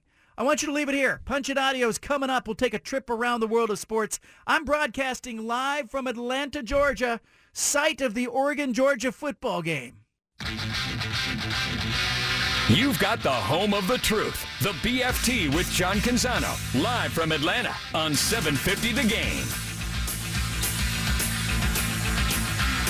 Voice guy's not lying. I am in Atlanta, Georgia. Thanks to the uh, good people here at 92.9 The Game in Atlanta. They were kind enough to set me up in Studio A, one of their best studios. It's fantastic. Loving this, loving the view of Midtown Atlanta, and excited about a big football game tomorrow at Mercedes-Benz Stadium. We're talking all about it. We're going to take a trip around the world of sports, catch you up on everything you need to know, and we do it now. We interrupt this broadcast with a special announcement from the Bald Faced Truth Headquarters. Hey, we're all about truth, justice, and the American way here, okay? Which is why we've spanned the globe and pulled the top audio cuts of the day. You're going to hear little snippets of sound. Hey, it's time for Punch It Audio. Presented by First Call Heating and Cooling. Well, the big news today, the college football playoff will be expanding. 2026 is the target date. Could happen sooner. They're going to meet next week in Texas and talk about whether or not they could get this done as soon as 2024. Pete Thamel of ESPN broke the news. He also has the details on the broadcast. What's going to happen with the broadcast rights to this playoff? Here's Pete Thamel. Punch it. They have not decided on a contract yet. What's going to happen with this iteration of the playoff that's going to be different than the last one is that with 12 teams, there's been a strong push to bring in two television networks. Obviously, mm. E ESPN owns the college football playoff now and broadcasts the three games in the 14 field. At least two revenue partners, because much like the NFL, college football is falling on the NFL path. We see it in how it's formed, 100%. and we see it how it's televised. Yep. And so the NFL playoffs are now chopped up into multiple different networks. The college football playoff and Fox and ESPN would obviously be the primary suitors for that. But obviously CBS and NBC have shown renewed interest in college football in the last couple of weeks. There's always big Amazon floating out there, Apple. We all have these in our hands. Yeah, it's true. I mean, I think you're going to see a variety of media partners. Uh, ESPN's probably feeling pretty good about itself because it didn't go in on the Big Ten Conference regular season media package, so they've got some money to spend. But uh, I, I would expect to see very much like in the NFL where Fox or CBS or ESPN all have participated, NBC over the years. I think you're going to see that model. Uh, I don't know if the streamers will be a giant player, but I could see them grabbing uh, an early round or a quarterfinal game. I think it's interesting. I think it opens a lot of doors, but it raises some questions too. As in, will we really get new winners or will it be the same old, same old? Desmond Howard, David Pollack talking about it. Punch. Oh heck yeah, I, I, I do. I, I think it's awesome. Listen, I, it sucks for. I mean, look at, look at this. Right, games we exactly. We can last look at this, exactly. I mean, you're still going to get a lot of byes from the top four teams that you would have had this past year, but Notre Dame and Pitt, Ohio Yeah. State and Utah, Baylor and Michigan State. It'll be fun to watch. And then listen. I don't think, to be clear, Uh-huh. I don't think this changes the outcomes at all. I think we're still going to get the same teams that are winning the championship, and it's the same teams we debate every single year. But I do like that it'll be more teams in the college football, more exposure, more fun for those players. I, I've never been a big fan of expansion simply because I never really want the student athletes to play more games. You know what I mean? But now with the you know the N- NIL and you got the transfer portal, I think that it was just inevitable that this was going to happen. Now, with that being said. I, I- don't know. We may start to get some different teams out there. I, I'm kind of happy now we get different dancers now to the party because this is when upsets happen. You just never know. This gives the you know the opportunity now for some smaller teams or some teams that would not have been invited to get in there and maybe pull off an upset now. You know every now and then. So we'll see. It'll be fun though. Again, I'm going to look at what would have happened in the last eight years where the college football playoff existed. I'll tell you what would have happened. 53.6% of the Power Five schools would have had at least one playoff berth. If, you know, my biggest criticism of the current system in college football isn't that it isn't a true playoff, because it's not. It's an invitational tournament. Four teams get invited. My biggest criticism is that the entire Pacific time zone and the Mountain time zone have not been allowed to participate. 94% of the playoff games have been played east of the Mountain time zone. So now you suddenly have inclusion in the rest of the country. You, you, at least we have a dog in the fight. Like, I don't think people care if, you know, Oregon or Stanford or Washington or Colorado or Arizona make the playoff and get beat at least you're in the playoff and it was decided on the field. It wasn't decided in some room where a committee said, hey, you're not worthy. And I think that's important. How did the Donovan Mitchell trade get put together? Adrian Wojnarowski gave the details. This is fun. Donovan Mitchell going from Utah to Cleveland. Here's Woj. Koby Altman, Cleveland's uh, president, was in New York on Monday night. He was watching Serena Williams at the U.S. Open. Uh, saw a reporting on uh, R.J. Barrett signing the extension with the Knicks, and the Knicks and Jazz talks had ended. So he picked up the phone on Tuesday morning. He called Justin Zanik, the Jazz GM. They restarted a conversation that they've been having last week. And Cleveland had pulled out on Donovan Mitchell on Friday. And even Cleveland thought it was probably going to end up being New York. But they got in there, and Cleveland and the Jazz had that deal today. And Utah never called back to New York to give them a chance to top that Cavaliers offer. I think they felt they were negotiating in good faith with Cleveland, and they did the deal with Cleveland for the three unprotected first-round picks and, and some young players.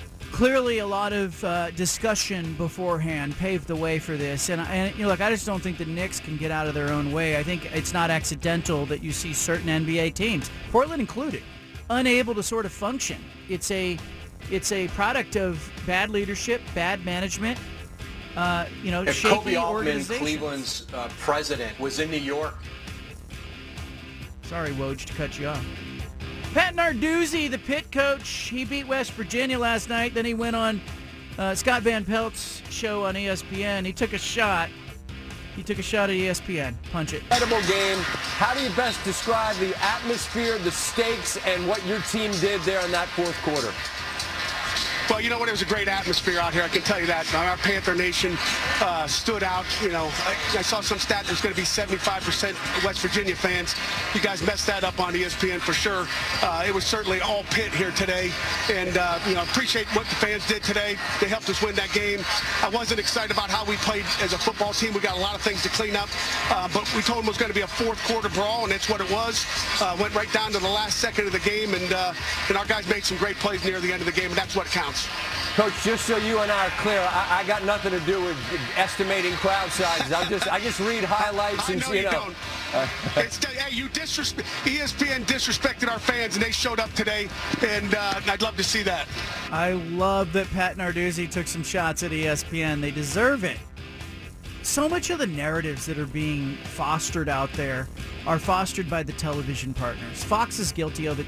ESPN's guilty of it. Hell, look across the political landscape in the last couple of years. It's just obnoxious. Just, you know, stay stay in your lane. Report the news. Don't don't speculate that 75% of the fans are going to be West Virginia fans when you know, clearly the Pitt fans showed up. I, Pat Narduzzi had a had a right to be upset with it. It's interesting to me to think about the power and the influence that ESPN has. Uh, clearly, there's a propaganda machine that goes on there. They're partnered with the SEC and the ACC.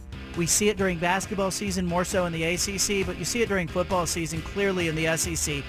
I keep thinking about the Pac-12 partnering with ESPN. If they go all in with ESPN, I'm not saying this is right, but I think there's a chance that ESPN could bang the drum a little bit for the Pac-12 conference. By partnering with ESPN, are you not only getting a television partner, but a propaganda machine? Think about it. That's Punch It Audio. The best sound from all around. What do you think about that? Anna, Steven, Sean, what do you think about that? I love that you, in one breath, criticize It is, ESPN. it's wrong. It's wrong. And then in the very next breath, you're like, well, but if they partner with the Pac-12, it could be really good. I- mean, I'm just thinking, I'm changing roles. I'm going from me into the Pac-12's shoes. Yeah. I'm the Pac-12, the thing that's missing is they don't have a Paul Finebaum show. They don't have Sports Center and Game Day banging the drum over and over and over for their product. Right. No, So I, I get you. I you get partner with E ESPN, you get the machine with it. I get. I'm just on the journey of you know your Yeah. your mind. You guys get that, Sean? Yeah, yeah, let's use the evil for good, right? like that, that's what you're kind of saying here. I Yeah, mean, and I exactly. understand. I understand because I mean, when ESPN or Fox or any of these people find a narrative, they push it to no end. I mean, remember when Zion was in college? Like that's all they ever talked about.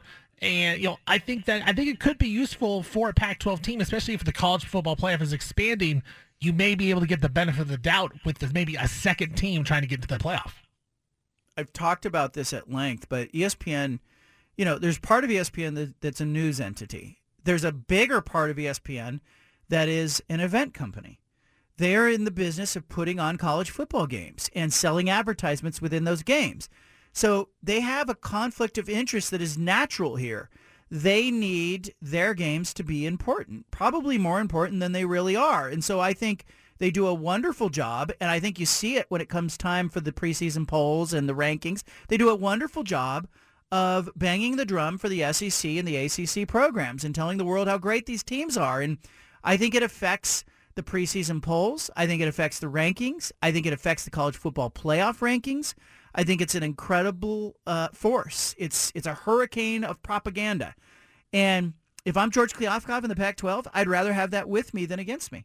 I totally agree. I think it does affect the rankings, especially considering, uh, you know, you look at this weekend. I, I think Notre Dame is too high at number five, and I think that's why it's like, oh, the number five team is a 17 and a half point underdog. Well, I think it's because Notre Dame's not actually five, and I think Oregon's not actually 11, like also a 17 and a half point underdog. I, I feel like, you know, it actually, the rankings are determined based on TV rights. You know, Oregon's got this big game on ESPN. They're trying to market it. Same with Notre Dame. Yep. And that's why, you know, they're top 11 teams and they're bo- both probably a little bit too high. So I totally agree with you on the point that, uh, you know, this stuff matters. It affects the rankings. Yeah, if you think about it, you know, in the preseason a game has not been played, it behooves ESPN to have Oregon as a top 15 program. And, you know, the same could be said of Utah sitting at seven. And the same can be said of Georgia. Like ESPN has to be loving that the preseason rankings came out. Well, ESPN plays a role in that. Like they have an audience that includes most of the people voting on those things. So ESPN spends a lot of time telling us what matters. And oh, by the way, what tends to matter is the stuff that's on ESPN. Yeah, and there's tons of tons of examples where top 10, top 15, top 20 teams are just terrible, right? Remember last season it was North Carolina. They were, you know, supposedly LSU too. Yeah, LSU. You know, North Carolina was like a top 15 team with Sam Howell. They lost the week 1 to Virginia Tech, ended up winning 6 games and they were really bad. Like this stuff happens it's we have really no idea until we see them on the field is and but that happens with everything, right? And so I think with like you said if, if Pac-12 partners with ESPN, it can only help get the ranking up. Do you embrace that as a Pac-12 fan, or do you bristle at it? 503-417-7575. This is the BFT in the ATL, presented by Jamba. Smoothies, juices, and bowls. Jamba is always the right play on 750 The Game. I thought Portland State played well last night against San Jose State. Probably should have won that game. 21-17 was the final at Spartan Stadium. San Jose State won it. Uh, I want to give a shout out to the Portland State players, specifically Ian Crocker. Got to give Ian Crocker some love. Uh, Ian Crocker was one of the volunteers who worked Camp Exceptional this summer and helped the kids of the BFT Foundation. He had a couple of BFT Foundation kids who wanted to go to that game who happened to be in the Bay Area. And Ian Crocker in Portland State arranged for uh, those kids to have tickets left for them at will call. I don't know how many fans were at Spartan Stadium, but I can tell you there were a handful of kids who went to summer camp in the state of Oregon who showed up and rooted for Portland State uh, on uh, last night's game. But Portland State got paid $450,000 to go down there, play that game, and they damn near won that game. You guys watched that one? I did not, but I did uh, check out the boxer. Yeah, late touchdown by Cordeiro on the run. Man, that's a tough way to lose. But uh, you know, Bruce Barnum talked about it. They weren't going down there just to get the check, right? They want to be competitive, and it looks like they were. They held their own. I think he's got a really good team. I think you know you have an opportunity there uh, uh, for them to win some games this season. Uh, but we'll talk to Bruce Barnum next week on the show. Anna and I, I, I want to point this out because I got a lot of grief on yesterday's show. I mentioned that we had lunch at Margaritaville, which is a chain restaurant. I get it. It was, you know, it was fine. Okay, it was fine. But I got my phone blew up. People on Twitter, you know, messaging you. me and shaming Food- me. food shaming you. Food shamers. they were rampant. Uh, but we had dinner last night, guys, at a steakhouse called Hal's. Let me tell you, off the hook. Great atmosphere, great steak.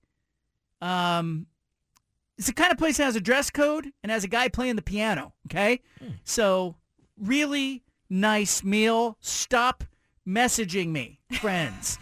and then today at lunch we had another place we went to. Uh, I can't remember the name of it. South City Kitchen. All right, South City Midtown. Kitchen. Really good. Heavy D, one of the listeners, loyal listeners of the BFT, recommended it. Thank you, Heavy D, for the recommendation. I rather enjoyed the fried chicken. Really good. They said it was the best fried chicken that you could get in all of Georgia, and I I will uh, I vouch for that. Yeah, we're we're uh, quietly eating our way through this foodie town, Yeah. and uh, it's been a lot of fun. Fried green tomatoes for me, Mm. and chicken liver and onions, and uh, we had a good time at dinner though at House. Come on. yeah, we laughed our way through dinner. I, I don't know what what was in the food We were- or the yeah. water, but We had a were- good time. we were we Now- were cry laughing. I got a question. Are you guys going to take any food advice from the Dragon people? No. The Dragon People, I got I got two things I want to say about the Dragon People. For people who don't know, Dragon Con is in Atlanta. 60,000 people dressed in costume, uh, lined up in downtown, going into different venues to get William Shatner's meet and greet and, you know, uh, talk Game of Thrones. They're in, Anna, like, they're in costume, right? There's a lot of spears, a lot of arrows, bow and arrows, a, lot, of a lot of everything. Just a lot of wigs and horns coming out of heads and wings and like accessories that and lightsabers, you know. But yeah, the the dragon people. I don't know if the Dragon Fest people are as into the culinary scene. I know the ones that were showing up and checking into the hotel. They had large amounts of alcohol that Yes. looked like that had been purchased at Costco. They also had like a Costco size you know, multi-pack of like popcorn chips. Mhm. And it like they were coming prepared. They had bought Costco-sized bulk snack items. They're not eating out. They're eating in their room. for for their And- for their duration here. and so. they're hydrating and waiting for their next meet and greet. That's Yeah. what they're doing. Yeah. I'm going to say something else. It's, it, it might come off wrong, but I don't care. I noticed something about the Dragon Con people, guys. Like when I watch Game of Thrones, like Daenerys Targaryen, she was kind of hot. Okay, I'm not seeing like I'm seeing a lot of how do I put this? Guys that are dressing in costume, a little bit nerdy. Okay, and it's not that different than college football fans. But I'll tell you what happens at a college football game that is not happening with these people dressing in costume. College football games, like you'll see attractive women who are college football fans. I'm not seeing a lot of Daenerys Targaryen attractive women lined up in costume, Anna. Am I being sexist? Uh, you just need to look a little harder, John, and open your mind to what you deem as attractive. I Come just, on. I don't. Come on. Maybe that's it. Maybe Who's shaming now? It's just not Come your on. cup of tea. You know, it's not your cup of tea. Is Emilia Clarke one of the celebrities that's signing? Uh, no, Thinks- no, she's too. So she's Daenerys too is not A-list. No, No, no, I, no. I think it is a little sexist because John, at football games and sporting events, you're going to get you know the big fat guys in the jerseys that don't fit. Yeah. So like, I It's mean, true. Yeah, same thing. It's true, except uh, I, I'm talking like we were in an Uber. Anna was in the car, and I said to the Uber driver, he said, "Look at all these people lined up." And I said, "You know what? You don't see." I said, "You don't see like you see a lot of guys in line, but you don't see like beautiful women with them. You see people dressed like Vikings." And uh, not that Vikings couldn't be beautiful. If you're a Viking, hey, you know, like, to each their own. But I just thought you would see maybe maybe I'm looking in the wrong lines, but I thought you would see more like you know, you know the uh, the warrior princess instead of you know women. No, she's there. She Yeah. just she just doesn't. She's a you know alternate version of Xena, the warrior Yeah. princess. You know, Okay. I actually like it. I love the variety. I love that there's there's a very loose theme of you know Dragon Con or whatever. It makes no sense. The theme is too loose. It is very loose, and that's what is very entertaining about it because you've got like uh, a lady dressed as Cinderella next to another, you know, Disney character next to, uh, you know, a stormtrooper. So it's it's it's all across the board, which is what makes it so visually entertaining and interesting. But when I have an event like that, I need there to be some rules to the costumes.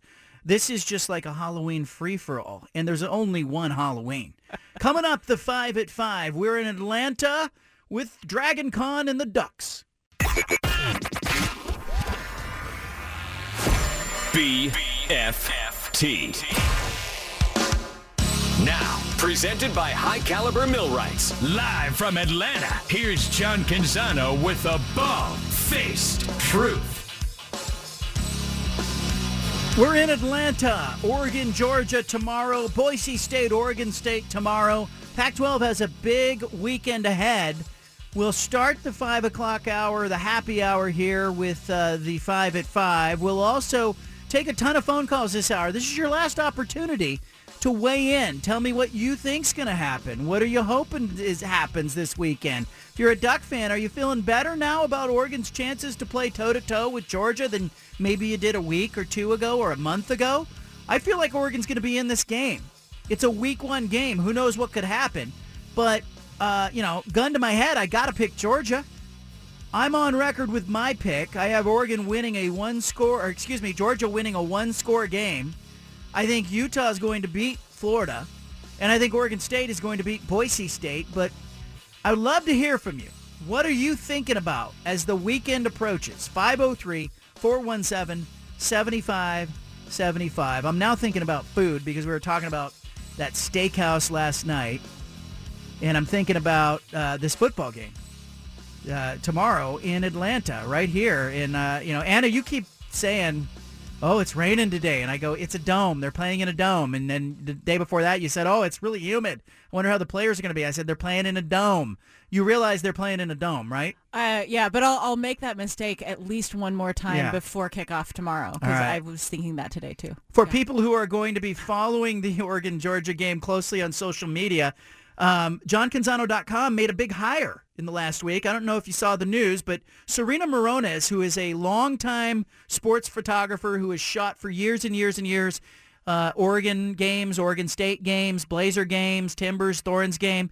She has been hired. She's in Atlanta as well. She'll be photographing the game, so we'll have some really cool photos of fans and the pregame and uh, you know the early part of the game and as well as the game action itself. She's going to be on the scene throughout the season across the Pac-12, shooting for JohnCanzano.com. I'm super excited about that. Anna, you've been in close contact with her. She's going to do a good job, I think, sort of making people feel like they're at the stadium. She has such a great perspective on shooting a game like this and just shooting sports in general. I talked to her uh, earlier today or yesterday, and she was just talking about how like she doesn't follow the masses. She's always looking for what people might be missing, the emotional moments and the moments that actually matter in sports. And I just I love that about her, and I I think it's it's going to be a great partnership. I just love that I'm hiring people. Like you know, it wasn't uh, that long ago. Five months into this thing, I I got to give a shout out to uh, all the people who have subscribed. If you're a subscriber now, you know you get uh, the minute I file something, you get it bang in your email inbox. You don't have to wait for it. It's there for you when you, when you're ready to read it daily. And I appreciate everybody who has been so supportive of johncanzano.com. But if you want to read me, that's where you get me exclusively now. And Serena will be shooting the photos. So the operation is growing now, and it's on the road in Atlanta with this radio show. That brings us to the five at five, the five biggest stories going on. Let's do it. The five at five. Well, I got to lead with the college football playoff board deciding to move to a 12-team playoff. It's about damn time. I wrote this today at johncanzano.com, but years and years ago, I was covering Fresno State. They were a mid-major. They started a season 6 and 0. They beat Wisconsin, they beat Colorado. They were feeling good. They were on the cover of Sports Illustrated. They were a top 7 program in the polls. But Pat Hill, the football coach at the time, told me, he said, "You know, we don't have a chance. We could go undefeated and they still wouldn't put us in the title game." It was the BCS at the time. We've since gone to a four-team invitational tournament, but the mid-majors are still on the outside looking in. And in fact, a lot of the Power 5 teams have been on the outside looking in, including the Pac-12 Conference, which has had only two of the 32 berths that have been given to the playoff teams in the last eight years. Only two out of 32? That's 116th. I'm no max math expert, but those are bad odds. This expansion will be more inclusive. The uh, the priority will be on getting the top four spots because you get a bye if you're one of the top four teams in the rankings. But if you are one of the top 12 teams in the final college football playoff ranking, you will be included in this postseason. That's going to include about 50% of the college football playoff Power 5 teams over a 10-year rolling period. I think this is a big improvement. I'll call it a great start because I think it is one, and I think it's difficult to get consensus among those who are making the decisions. This is a good decision, and it's number one in our 5 at 5. Anna, go, number two troubling story about uh, former Detroit Lions cornerback Stanley Wilson Jr. He's been arrested again for allegedly breaking into a home, but this time police are saying that he took a bath in an outdoor fountain after he ransacked the place. This was a $30 million Hollywood Hills property that he apparently broke into twice, most recently at the end of August and the police said that he took a bath in that outside fountain with soap that he found from inside. There's no connection, the police are saying, between Wilson and the property or the homeowners. Now, if that sounds familiar, it's because it isn't the first time that he's broken into somebody's home. Back in 2016, he was shot in the abdomen while he was trying to break into a Portland home. Yeah, Portland, Southwest Portland. He was naked and he was arrested again in Portland in January the next year for allegedly walking around a neighborhood naked. So this guy's got some issues that he obviously needs to work through. And now he's got a lot of legal issues that he's facing. He likes to break into nice places, though, doesn't he? You'd think once the guy got shot, he'd learn his lesson. Yeah, I'm just wondering what else is going on Yeah. for him. You It know? feels like there's uh, there's some mental illness going on right there, right? I mean, former NFL player. Is there a CTE going on? I don't know. So I hope somebody gets him some help. That's number two in our five at five. Number three is an interesting story. We saw the story last week about the racial incident at a BYU women's volleyball match. BYU athletic director, uh, you know, has suspended and banned the fan from attending BYU games, um, but uh, he's also apologized.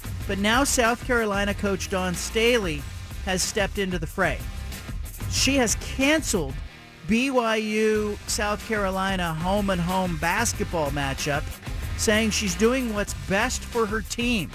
The Gamecocks of South Carolina were scheduled to start the season at home against BYU on November 7th, then play at Utah in 2023-2024. Dawn Staley said BYU's home volleyball match is the reason she's calling off the series. She said, quote, as a head coach, my job is to do what's best for my players and staff.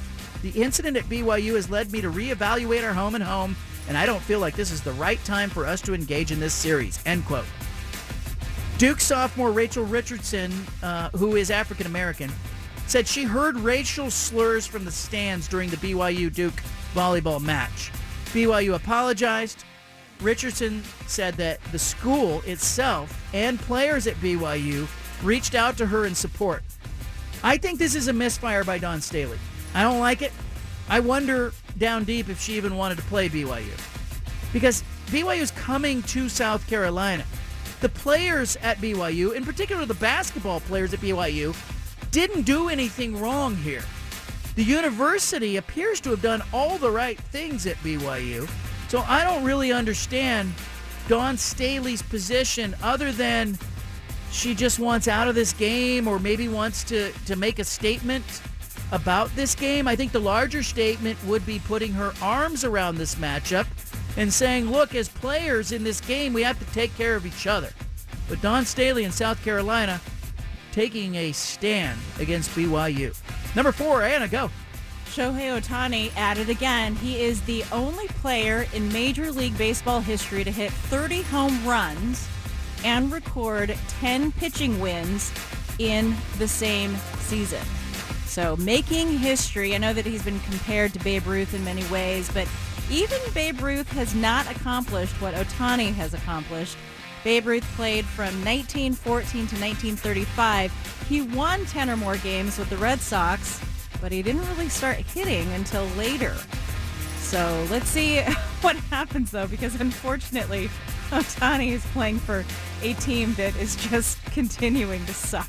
Well, at least Ohtani looks better in a uniform than Babe Ruth did. Come on. okay. The Bambino. yeah. Finally, the fifth thing in our five at five Detroit Tigers outfielder Austin Meadows He's been out of the lineup, and he will re- be out of the lineup for the rest of the season. He announced today on social media that he's struggling with mental health. He's had a myriad of injuries in the past. He said he has told very few people about this, but he's been dealing with it privately. He's been working with health professionals. He's 27, appeared in 36 games last season. He missed some time last season with COVID 19, vertigo, and tendonitis in his Achilles. Now, he hasn't played since mid June. He's a good player. And he said he's been back in the clubhouse, but he's just not ready to get back on the field. He was acquired from the Tampa Bay Rays uh, a few days before opening day this year. Hit 27 home runs last year. Was hitting 328 as of May 1st. But uh, he just said he's grateful for friends and family and he's not doing well. I applaud him for doing this. I think there's probably a lot of people out there that are struggling with mental health, mental well-being. Hell, I think at different points in time, I think uh, you know a lot of us have struggled with different things, and I think Austin Meadows. I, I applaud him for talking about it because I think it helps people to know that you're not the only one feeling the way that uh, you're feeling. Like Austin Meadows talking about it. I think Kevin Love did a great service in talking about it during the NBA season a couple years ago. I think at different points we've seen some of the stigma of mental illness and and, uh, and mental health, uh, you know, evaporate a little bit. And I think that's good. That's our five at five. Five biggest things going on. Let's let's do them in reverse order. How important is it, guys? Uh, Austin Meadows talking about what's going on with him. Oh, super important. I mean, mental health is everywhere, right? I mean, I have it in my family. I'm sure you guys know people that have it as well. Like, it's one of those things that isn't touched on enough. And, you know, my wife as a high school teacher, you know, she tells me lots of different stories from these kids. And it's amazing what some of these kids have to go through at such a young age. And you know it's going to affect them later on in their life. So I think it's important just to be able to talk about these type of things and get it out in the public, right? Like it shouldn't be shameful to have a mental illness. You just need to be, you need to embrace it and have people support you. And I think it's good what Austin Meadows is doing. Yeah, no, I always appreciate people that are vulnerable and you know not afraid to say the uh, the uncomfortable thing. And you know, I think there's a stigma around athletes. They make a lot of money, so they have to kind of you know just uh, not talk about their mental health and you know just kind of be a robot and just continue to play. I think that's totally untrue. And I you know I always appreciate when people like Kevin Love, DeMar DeRozan, those are some people that have came out and talked about mental health in the past. I think it's key because especially in, you know, masculine sports like ba- basketball, baseball, um, there is a stigma. Like people don't want to be seen as having mental health issues because obviously they're worried about their playing time and their performance and their contracts. And when there's so much money on the line, you know, I kind of liken it to um, members of the military that I've interviewed over the years and how with military members, they're shy to talk about mental health issues too. Like they're dealing with PTSD and trauma from, you know, IEDs and uh, they don't want to talk about it traditionally. Uh, and it's the same kind of thing where they don't want to be seen in any way as weak. But I think the more that people have the courage to step up and discuss and be authentic about what's going on with them, the more, you know, beneficial it is to all of us, frankly, to be real about the things that are going on in our lives when, you know, things things just aren't great and, and that you need actual professional help. And, and when you look at athletes, I, I mean, you you touched on this, Anna, but when you look at athletes, big, fast, strong, right? Easy to adapt. Why do we go to NBA games? I go because I'm watching athletes do things that are amazing and in football games and watching big, fast athletes run. I watch Serena Williams. She is a fantastic athlete. But when they start talking about their real challenges, like Serena talks about pregnancy and motherhood and uh, aging, and you have athletes talking about um, dealing with mental health issues, it normalizes it. It brings it home. I think it's good for people to hear about that stuff. Let's talk about Ohtani. Um, doing something not even Babe Ruth has done. He's hitting home runs. He's winning games as a pitcher. I, I, get, I just can't stand, though, when people say he needs to get out of Los Angeles, get off of that garbage team that the Angels because they're wasting him. He's wasting away. It's bad for baseball. We hear the same argument when it comes to players like Damian Lillard. Oh, he has to get out of Portland. Needs to be seen. What's wrong with just being a great player on a team maybe that's struggling a little bit? Am I am I out in left field on that one? No, I don't think you are. Um, I mean, I, some people don't necessarily have winning at the top of the priority list. I don't know what Shohei Ohtani has at the top of his priority list. If he really wanted to compete for a championship, maybe he would ask out. But he seems like he has a great situation over in LA, and I can't blame him for it, right? He's going to get a lot of money. Same with Damian Lillard. Like I can't, I can't say that he's wrong for wanting to stay in Portland and being in control of the franchise. So I don't have a problem with it. I, I don't think that the players oh, the team's anything. I don't think the teams owe the players anything. And as long as he's performing, I mean, what else can you say about the guy? Because he is awesome, and I think he is, uh, you know, far and away the best player in Major League Baseball.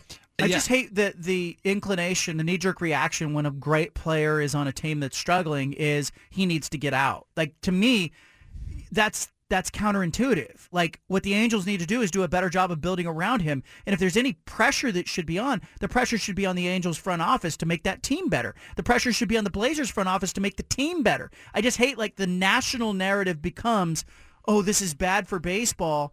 That the game's best player is on a bad team. Yeah, but isn't it kind of painful though? Like to me, and I'm just the casual fan. It's kind of painful. Like, isn't he on the team with Mike Trout? Yep. Aren't they both on the in the Angels team? Yes. So isn't it a little bit hard to watch two of baseball's best players be on a team that isn't going to make even the postseason? Yeah, they are 27 games behind the Astros in the American League West. They are 57 and 74. That's what I'm saying. Is like for me, it's you know, you I would ideally love to see them both on a team that actually does well and to to maximize that talent. I'm not saying that they necessarily have to go to another team, but you know, like you're right, it's on the front office to build the team around them, and it emphasizes the importance uh, of baseball in particular of how important it is to have a full team. Like you I- I can just- have the two greatest pitchers, but suck as a team. But Kevin Durant is like the master of that, right? He he goes to a team, and if you know the team is not struggling or the situation isn't what he wants, he suddenly is disruptive and wants out. And we're watching that in Brooklyn. So my intuition or my inclination is to see great players succeed where they are, and then forget the national narrative, forget the Stephen A. Smiths and everybody else who's saying this is bad for baseball that Ohtani's on the Angels.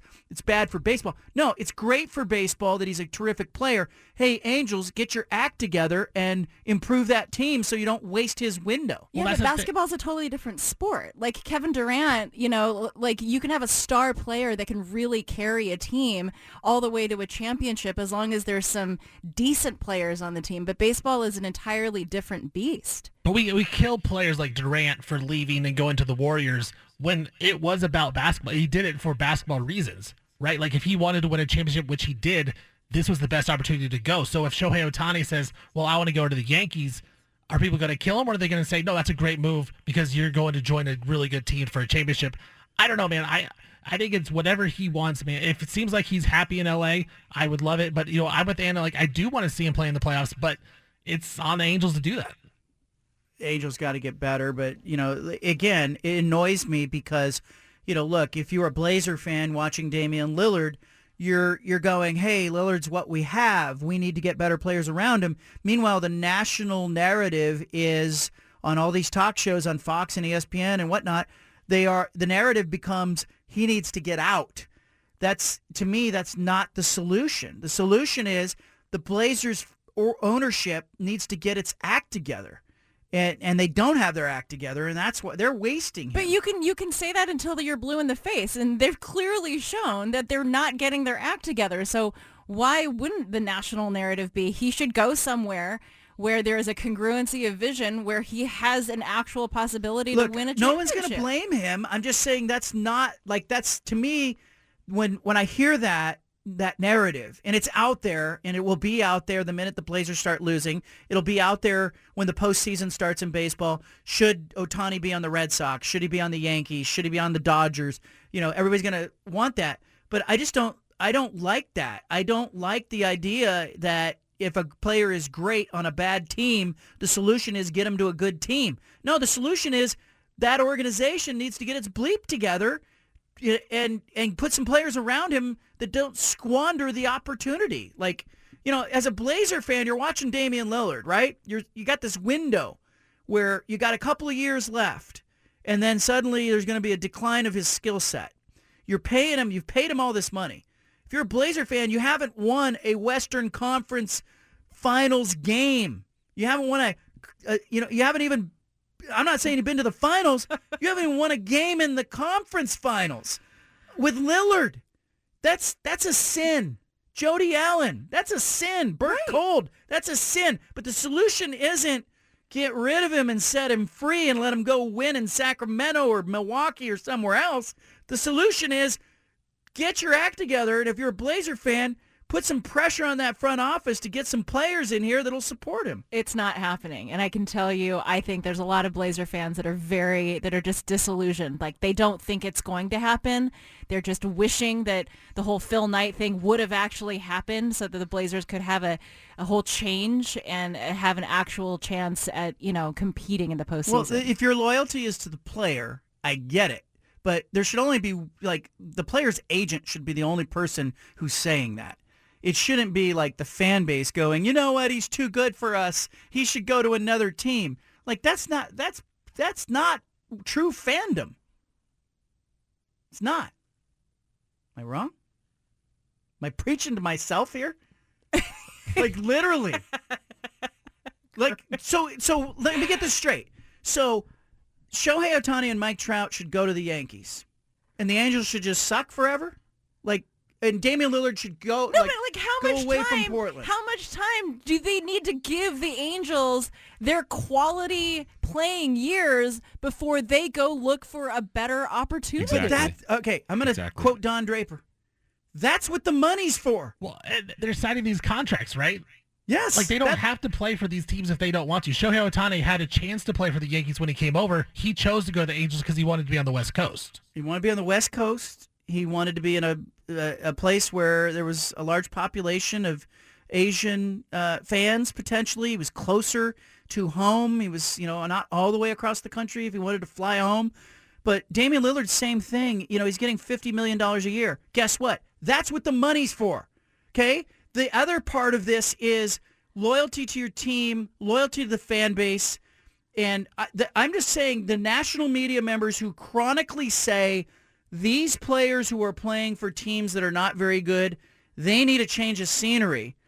They're only saying that because they are catering to the larger markets, New York and Boston, particularly on the East Coast, where they want to have all these great players so they have more to talk about. I don't think that's the only reason they're saying it because I think that conceptually it is painful to watch people with that much talent not be able to achieve the greatest milestones in their individual sport because they don't have the support around them to get there. Yeah, I think we want to see these players win. You know, like that's how legacies are made. So no one's talking about Giannis being on the Bucks anymore because the Bucks won. You know, they they've been winning. So I don't think it's a small market thing. I don't think it's like uh every star player needs to be in a big market or on a big brand.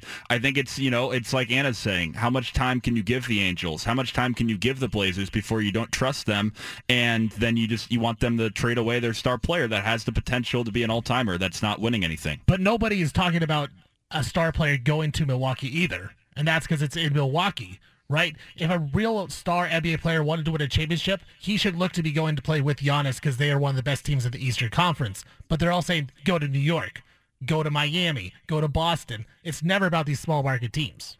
Dick Butkus never won a Super Bowl. Randy Moss, uh, Eric Dickerson, Tony Gonzalez, uh, Terrell Owens, Jim Kelly, Dan Marino. They never won a Super Bowl.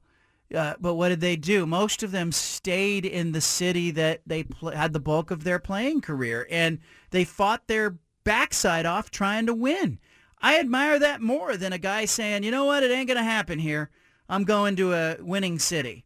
Uh, I don't like it. Maybe I'm an old timer. I want your take on that. 503 417 7575. I'm live in Atlanta.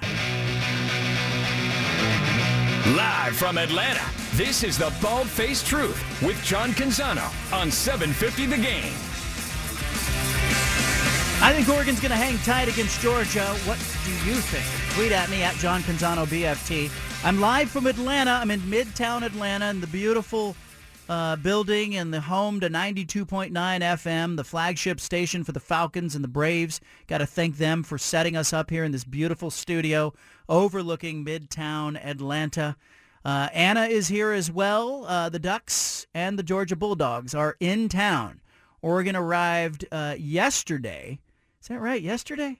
They arrived yesterday as That's a right. team, and they will. Uh, my days are running together. They will play tomorrow against Georgia. Dan Lanning's very first game. We've been talking a little bit about how competition happens in sports. Lillard and Shohei Ohtani. Are they the same? Is there a comparison that can be drawn between great players succeeding in cities that just aren't having team success? Let's go to the phone lines. The number's 503-417-7575. Rick's in Portland. Go ahead, Rick. Hey, John, how you doing? Doing well. Good. Um, big fan, um, big Duck fan. So I know you're talking about that. But back to the Blazers, I've been a fan a long time, and I I have to say I totally agree with your take on it. I think, um, you know, it's all about building around the player, and I just think it's kind of like the ownership, like you said, they're they're wasting his prime years. We're not building around him, and it's frustrating as a lifelong Blazer fan, to be honest. Do you think, do you support the idea that fans should give Damian Lillard their blessing to ask out of here because it hasn't happened? Because I think Anna kind of supports that. I mean, yes, I heard her say that, and I understand where she's coming from. I, you know, I wouldn't be upset with him if he came out and said he wanted to leave, but it would still hurt. And I, I just don't agree with it. I think um, we've just done him wrong by not building good teams. We were, we're wasting his good years, you know? Yeah. I, Um, I, think, I think Anna's flat wrong on this one. I think Oh she's my gosh, no! field. It's the legacy. It's the it's the it, I'm talking about like somebody's legacy. And so Damian Lillard, if he stays in Portland, yes, he's going to make boatloads of money, right, in his time here. But I'm talking about the legacy that he could have had had he had the right components around him. And I think any reasonable person would be like, oh my gosh, let him go to where they're actually going to, you know, build a team around him that has a chance. I have a theory on that, and I want you guys, Stephen, you and Sean in particular, to tell me if you think there's truth to this. A, Damian Lillard knew because he's got a good agent in Aaron Goodwin. He knew he could make more money with a supermax deal, staying with the team that drafted him. I think that's part of why he has stayed in Portland.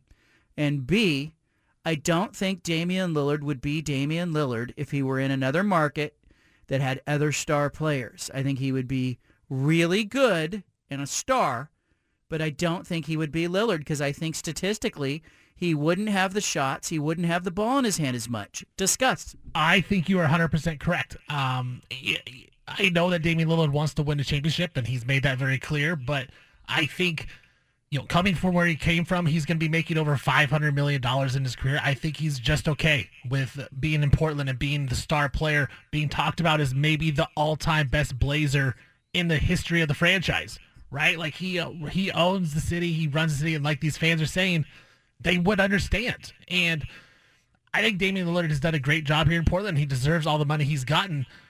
But I do agree with you, man. I, th- I think I think he knows exactly what he's doing by staying here in Portland and not asking to come, not asking to go to a different team. I agree with the first part um, that Lillard he's staying, you know, because he's making so so much money, and that he's comfortable in Portland, and that at this point, you know, maybe he's not chasing rings, but he's chasing other accolades like being the best Blazer of all time. The second part, I have to push back a little bit. I think Lillard's legacy could be added if he were to join, which he won't anymore, but if he did join a team like the Lakers who won it in 2020 or the Celtics who were in the finals this past year. I think if Damian Lillard is the starting point guard, even if he's alongside LeBron James, even if he's the number 2, you know, with Jayson Tatum, whatever, I, I think, you know, that would get that would give him more buzz. I think that would uh that would really help his legacy rather than, you know, being the number 1 on the 8 seed in Portland. If you're saying if he left Portland and did that, because I think if he left Portland and did that, the narrative is you couldn't do it on your own. Yeah, I, I agree with John. I think I think But that right now the narrative is he never won anything. He was just stuck in Portland, and you know he he never he never even won a game in a Western Conference Finals. What if he goes like Anthony Davis? You know, like Anthony Davis went and was the number two, and he's an NBA champion versus Damian Lillard. He's kind of just stuck in Portland, not winning anything. Well, it's, it's the Kevin Durant thing, right? Kevin Durant is good enough to win a championship as the best player on the team, and he did it in Golden State. He was the best player on those teams, but people discount those championships because he had other players around him. I think if Dame had won a championship, he's probably, even if he is the best player, as John said, they're going to say, well, you couldn't do it by yourself. You weren't the superstar guy in Portland. You needed help to do this. I think. Can we even say that Damian Lillard is the best Blazer of all time? It's yeah, it, you I- know, he it's didn't close. lead a team anywhere Uh, it- close to a championship. It, it's a it's a big debate, and I feel like if Bill Walton had just stayed healthy in that second season after the '77 championship, this would not even be a conversation. Well, isn't it, think- isn't it Clyde? Isn't Clyde the best player in Blazer history? I think you had, Clyde got him to the finals. Clyde won a bunch of Western Conference final games, and you know, you. I think there's some other players in this, but it's a different era too, where statistics are easier to come by, and minutes and shots are easier to come by, and the scoring is easier. So you can't really do it as a scoring comparison. But Lillard's in the, you know, he's a top five player in in franchise history. But he's, I, I'm not ready to say he's the greatest Blazer ever. I think people watching him now will say that because it's the same bias that we all have. It's that recency bias. I agree. I agree with John. I, th- I see. I think it's Clyde and then Dame and then Walton. But I think Walton would have been the best had he stayed healthy, and he's the one that got a championship to Portland, right? Like Drexler never did. Uh, Dame hasn't done it. I don't know that they ever will. Yeah. But you know, Dame Dame has a good legacy here in Portland. That's the thing. You know, his legacy on the court in the in the national eyes maybe a little negative, but in the in the Portland area and you know the Rip City area, he is loved by pretty much everybody. Yeah, I think he I think he runs a real risk if he leaves Portland and goes somewhere eh, to the point of if he doesn't win and he leaves and chases a ring like Karl Malone did with the Lakers or whatever, the narrative is that you were desperate. It was the end of your career. You couldn't get it done when you were at your best. You didn't get it done when you weren't at your best. And man, I think it really hurts him. I think the better thing for him to do is to stay here and write it out as long as he can and that would make him different, right? Like there's not many people anymore that are staying in one spot. Anna's literally career. Anna is literally dropping her head as I say that. Oh, the, that's the, so painful the, to hear you say that. Lamarcus Aldridge, what happened? He left. He went and got rings with the Spurs. Good for him, right? Am I wrong?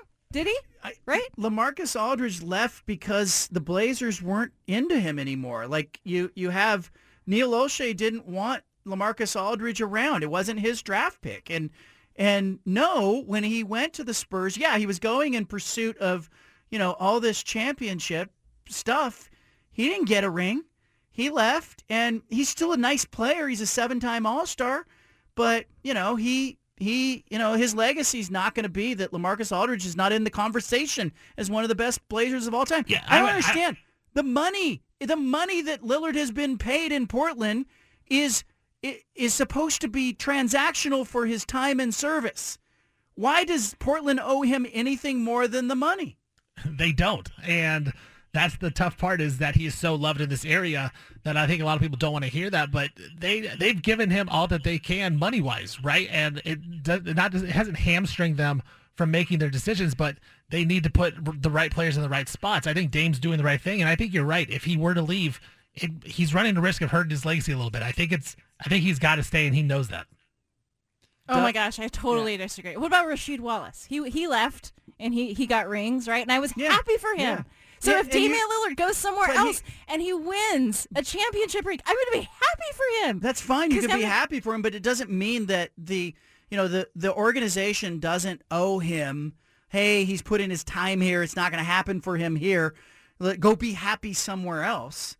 That's not how it works. That's not how it should work unfortunately, I think too too often in sports we give this, uh, you know, we, we sort of romanticize the idea of loyalty. It's cool. It's been different. He hasn't been one of those stars like Chris Paul and James Harden and others who have said, uh, you know, I need to be somewhere else.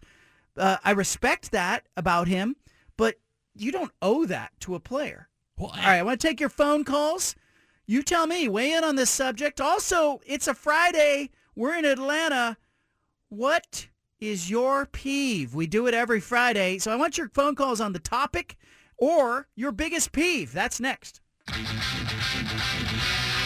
This is the BFT in the ATL, presented by Jamba. Smoothies, juices, and bowls. Jamba is always the right play on 750 The Game. This conversation's been bugging me. Anna and I disagree on it. Damian Lillard, Shohei Ohtani. Can you draw parallels between those two guys? It's my peeve today that we're even having this discussion. I want you to weigh in. We do it every Friday. This benchmark is tricky. I'm going to let Steven play it. I'm going to wait for it to finish. But let's play What's Your Peeve, and let's wrap this conversation into it. What's your peeve? Oh, that pisses me off. That pisses me right off. Call 503 417 7575 and tell Canzano what's your peeve on the BFT.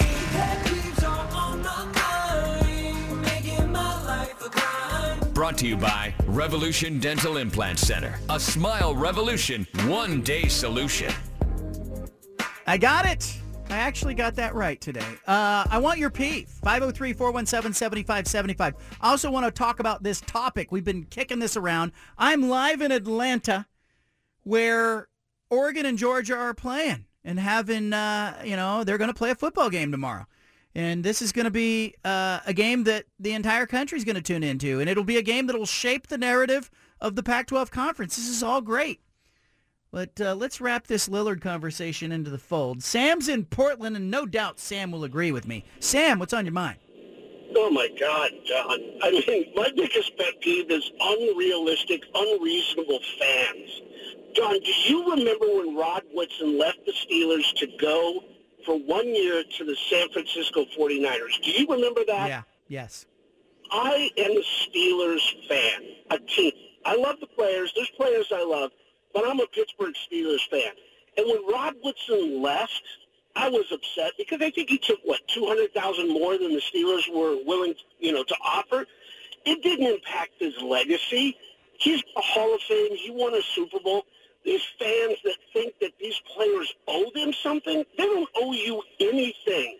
Enjoy the time that they're here. Enjoy what they've done, and let them make their money and make their their history in their career. I love Damian Lillard. He's a great player. But if he wants to go somewhere else because he doesn't feel like the Blazers aren't doing what they should to give him a team, and they're not. We all know that. They're not doing enough. They, they have the money. They're not doing what they should to support him, to make him want to stay. So if Damian wants to go, go. And the fans, get over yourself. Be a team that... oh, Anna's very happy oh, with your call. Get out of here, Sam.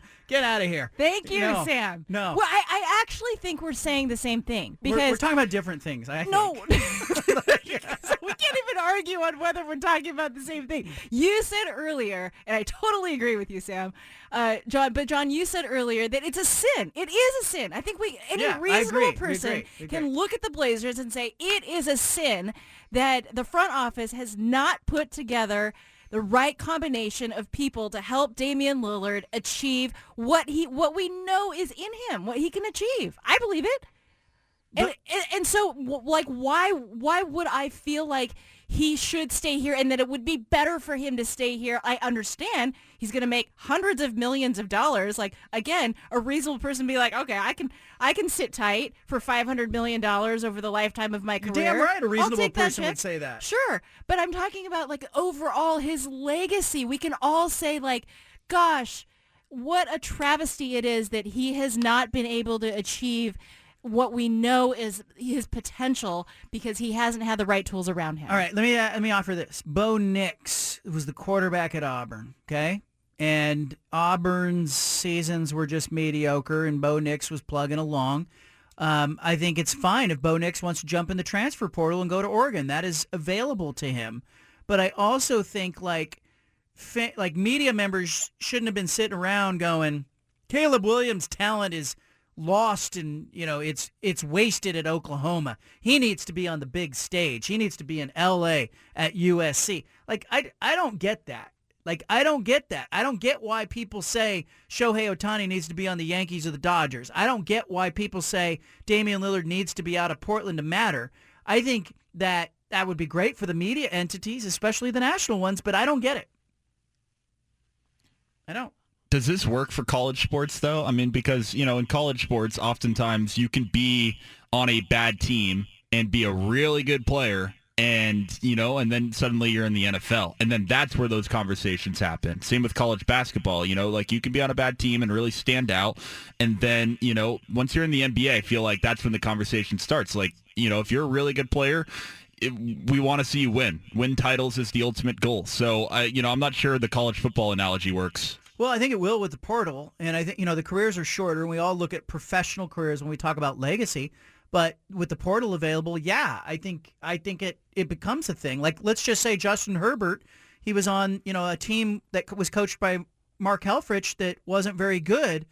You know, let's just say Helfrich had been uh, you know been allowed to stay for that second Herbert year, and it was another five and six or six and six, and you know, it was mediocre results, I think there would have been some cries from national media members saying Justin Herbert needs to go somewhere where he can really shine.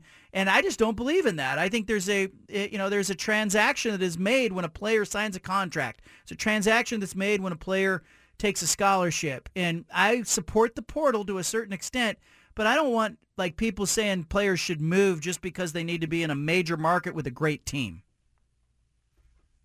Mike in Portland's called in. Let's get him on. Mike, talk some sense. Yeah. Well, you know, what do we always hear said about, about a player that's great? That he makes the players around him better. Now, if Damon Lillard was so great, then you don't need to search the world for better players because he should be able to make the players that he already has great. another thing, how can you say uh, Damon Lillard is better than Sabonis, Rod Strickland, um, Lionel Hollins? He's not better than those players. So anyway, man, that's my take. I'll talk to you later. Yeah, I, I would take Lillard over some of those players, if not all of those players. but I that's how I would say it was better. But I agree with most of Mike's call. Doug's and Tigard. Go ahead, Doug. Hey, Mike. All right. Hey, John. Did Mike just mention Arvydas Sabonis? Yeah. Nice. Good man. It's my favorite player of all time. But anyway, um, about the whole Lillard thing, I'm, I'm just going to go on a, a kind of an addendum, if you will. But uh, uh, my love for basketball and the Blazers and all that stuff was when I was a little kid back in the late 80s, early 90s. But it died in 2000, and it died even harder in 2002, and it died even harder as years go by because a fun, cute little stat, a reason why the NBA is a god-awful sport, quote-unquote uh, sport nowadays, is pretty much just WWE entertainment. Yes, I'm going that route. Um, is since 1980, there's been 14 teams in the NBA who have won the title. Almost all of them are big market. Since 2000, how many Super Bowls have been won by different teams? There's been 12 different teams. Yeah. So there's a 20-year difference, and there's only two teams, two-team difference. Yeah. And it's it, that's just why I can't watch. I haven't watched the NBA that much in the last 10, 15 years because it's so corrupt. And uh, a little You feel like you is- don't have a chance. You feel you have no hope. no, no, no. You don't because uh, in my, I mean, whether you believe that uh, corrupt ref or not, back in the day, uh, Tim Donaghy, he was on, uh, he was being interviewed by Rasheed and Bonzi a few years ago, and he talked about the ins and outs of how refs Yeah, we've had Donaghy on the show. Yeah, we've talked all about that, but I think you're right. I think it's part of why this playoff expansion is great. Leave it here. The BFT in the ATL. John Canzano is on 750 the game. Oregon, Georgia, in Georgia, relative home game for the Bulldogs tomorrow. I'm broadcasting from Atlanta. I'm in Midtown Atlanta. Anna's here along with us. We've been talking a lot about you know, loyalty and sports and uh, love to talk a little bit about this football game. Rick and Eugene wants to talk about Georgia and Oregon. Go ahead, Rick. Hey, John, love the show, by the way. Um, I got a two-part take here. Uh, first of all, um, I don't know if you watched any of the, the Atlanta preseason games, but man, does Marcus Mariota look like he's playing at another level. I have not seen him look that good since like his his college years or his uh, maybe his first year in the NFL. What a lot of people don't uh, take into account, they kind of dismiss him as like he's some third string quarterback, is that, you know, that guy, when he was in Tennessee, he had like three or four different head coaches and three or four different offensive coordinators during that four or five years. That's not easy to adjust to. And from what I remember, like the offense they were running wasn't any type of offense that he they, they didn't they didn't make the offense work for him. They didn't call the plays that Marcus Mariota's good at. Anyway, enough of that. Yeah. Oregon and Georgia tomorrow. Like I've listened to I listen to your radio show every day on my drive back from Junction City, and a lot of people are not giving Oregon any type of chance to win this game. And when you look at the All right, all right, all right, all right, all right. We got to go, but it, look, this is going to be a great football game. We will break it down next week. Oregon, Georgia, tomorrow.